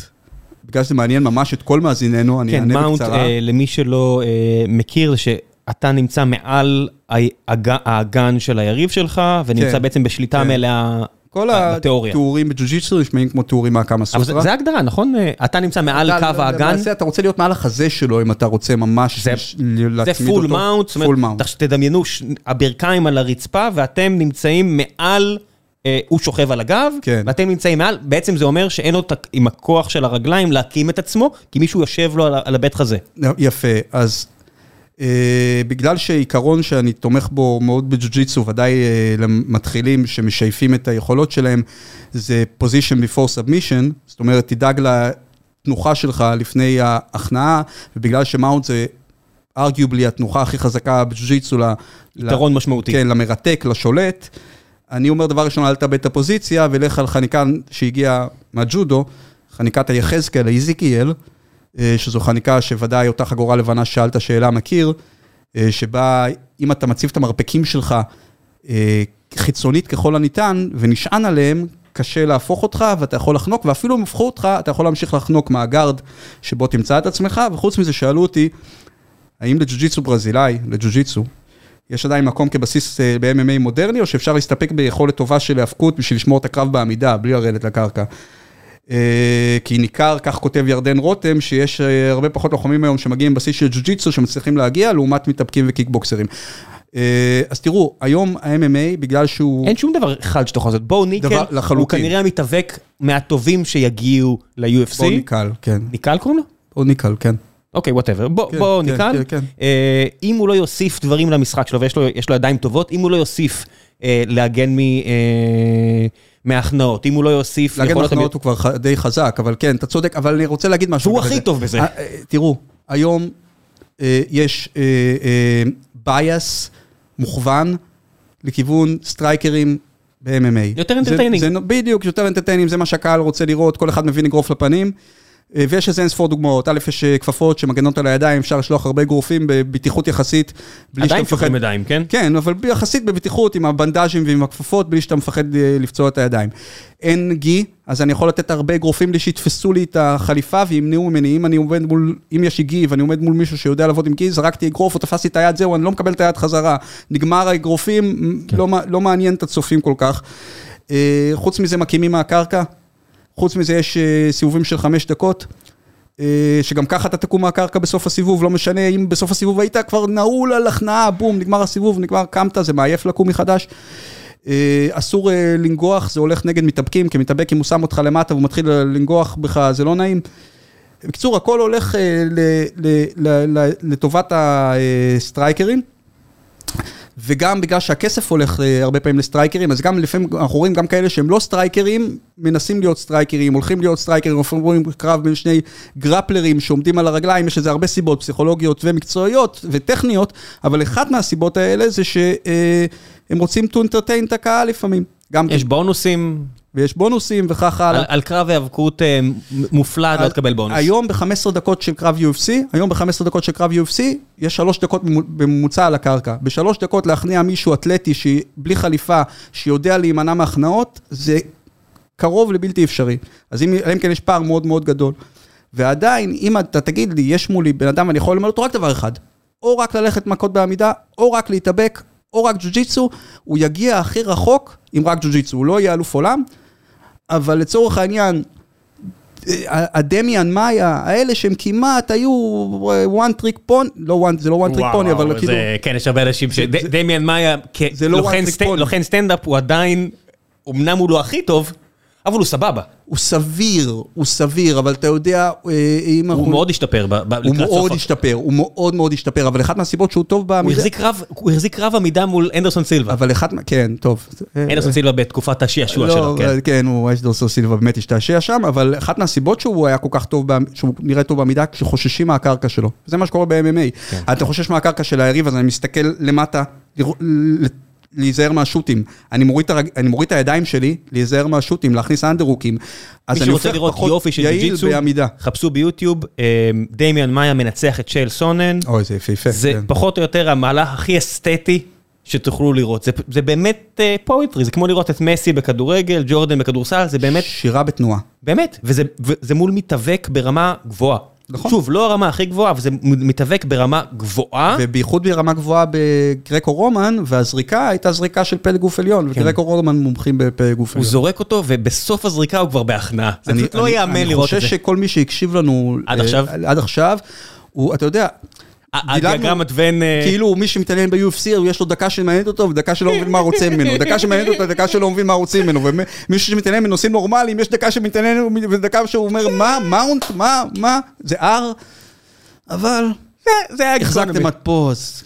תשלחו הודעה מאוחר החזקתם. עד כאן, כן. כן. תודה רבה, ידידי. ראם, תודה רבה, היה תענוג. גם לך? גם לי. כיף פה? רש"י כיף? גם. אה, גם, נגענו, ביי.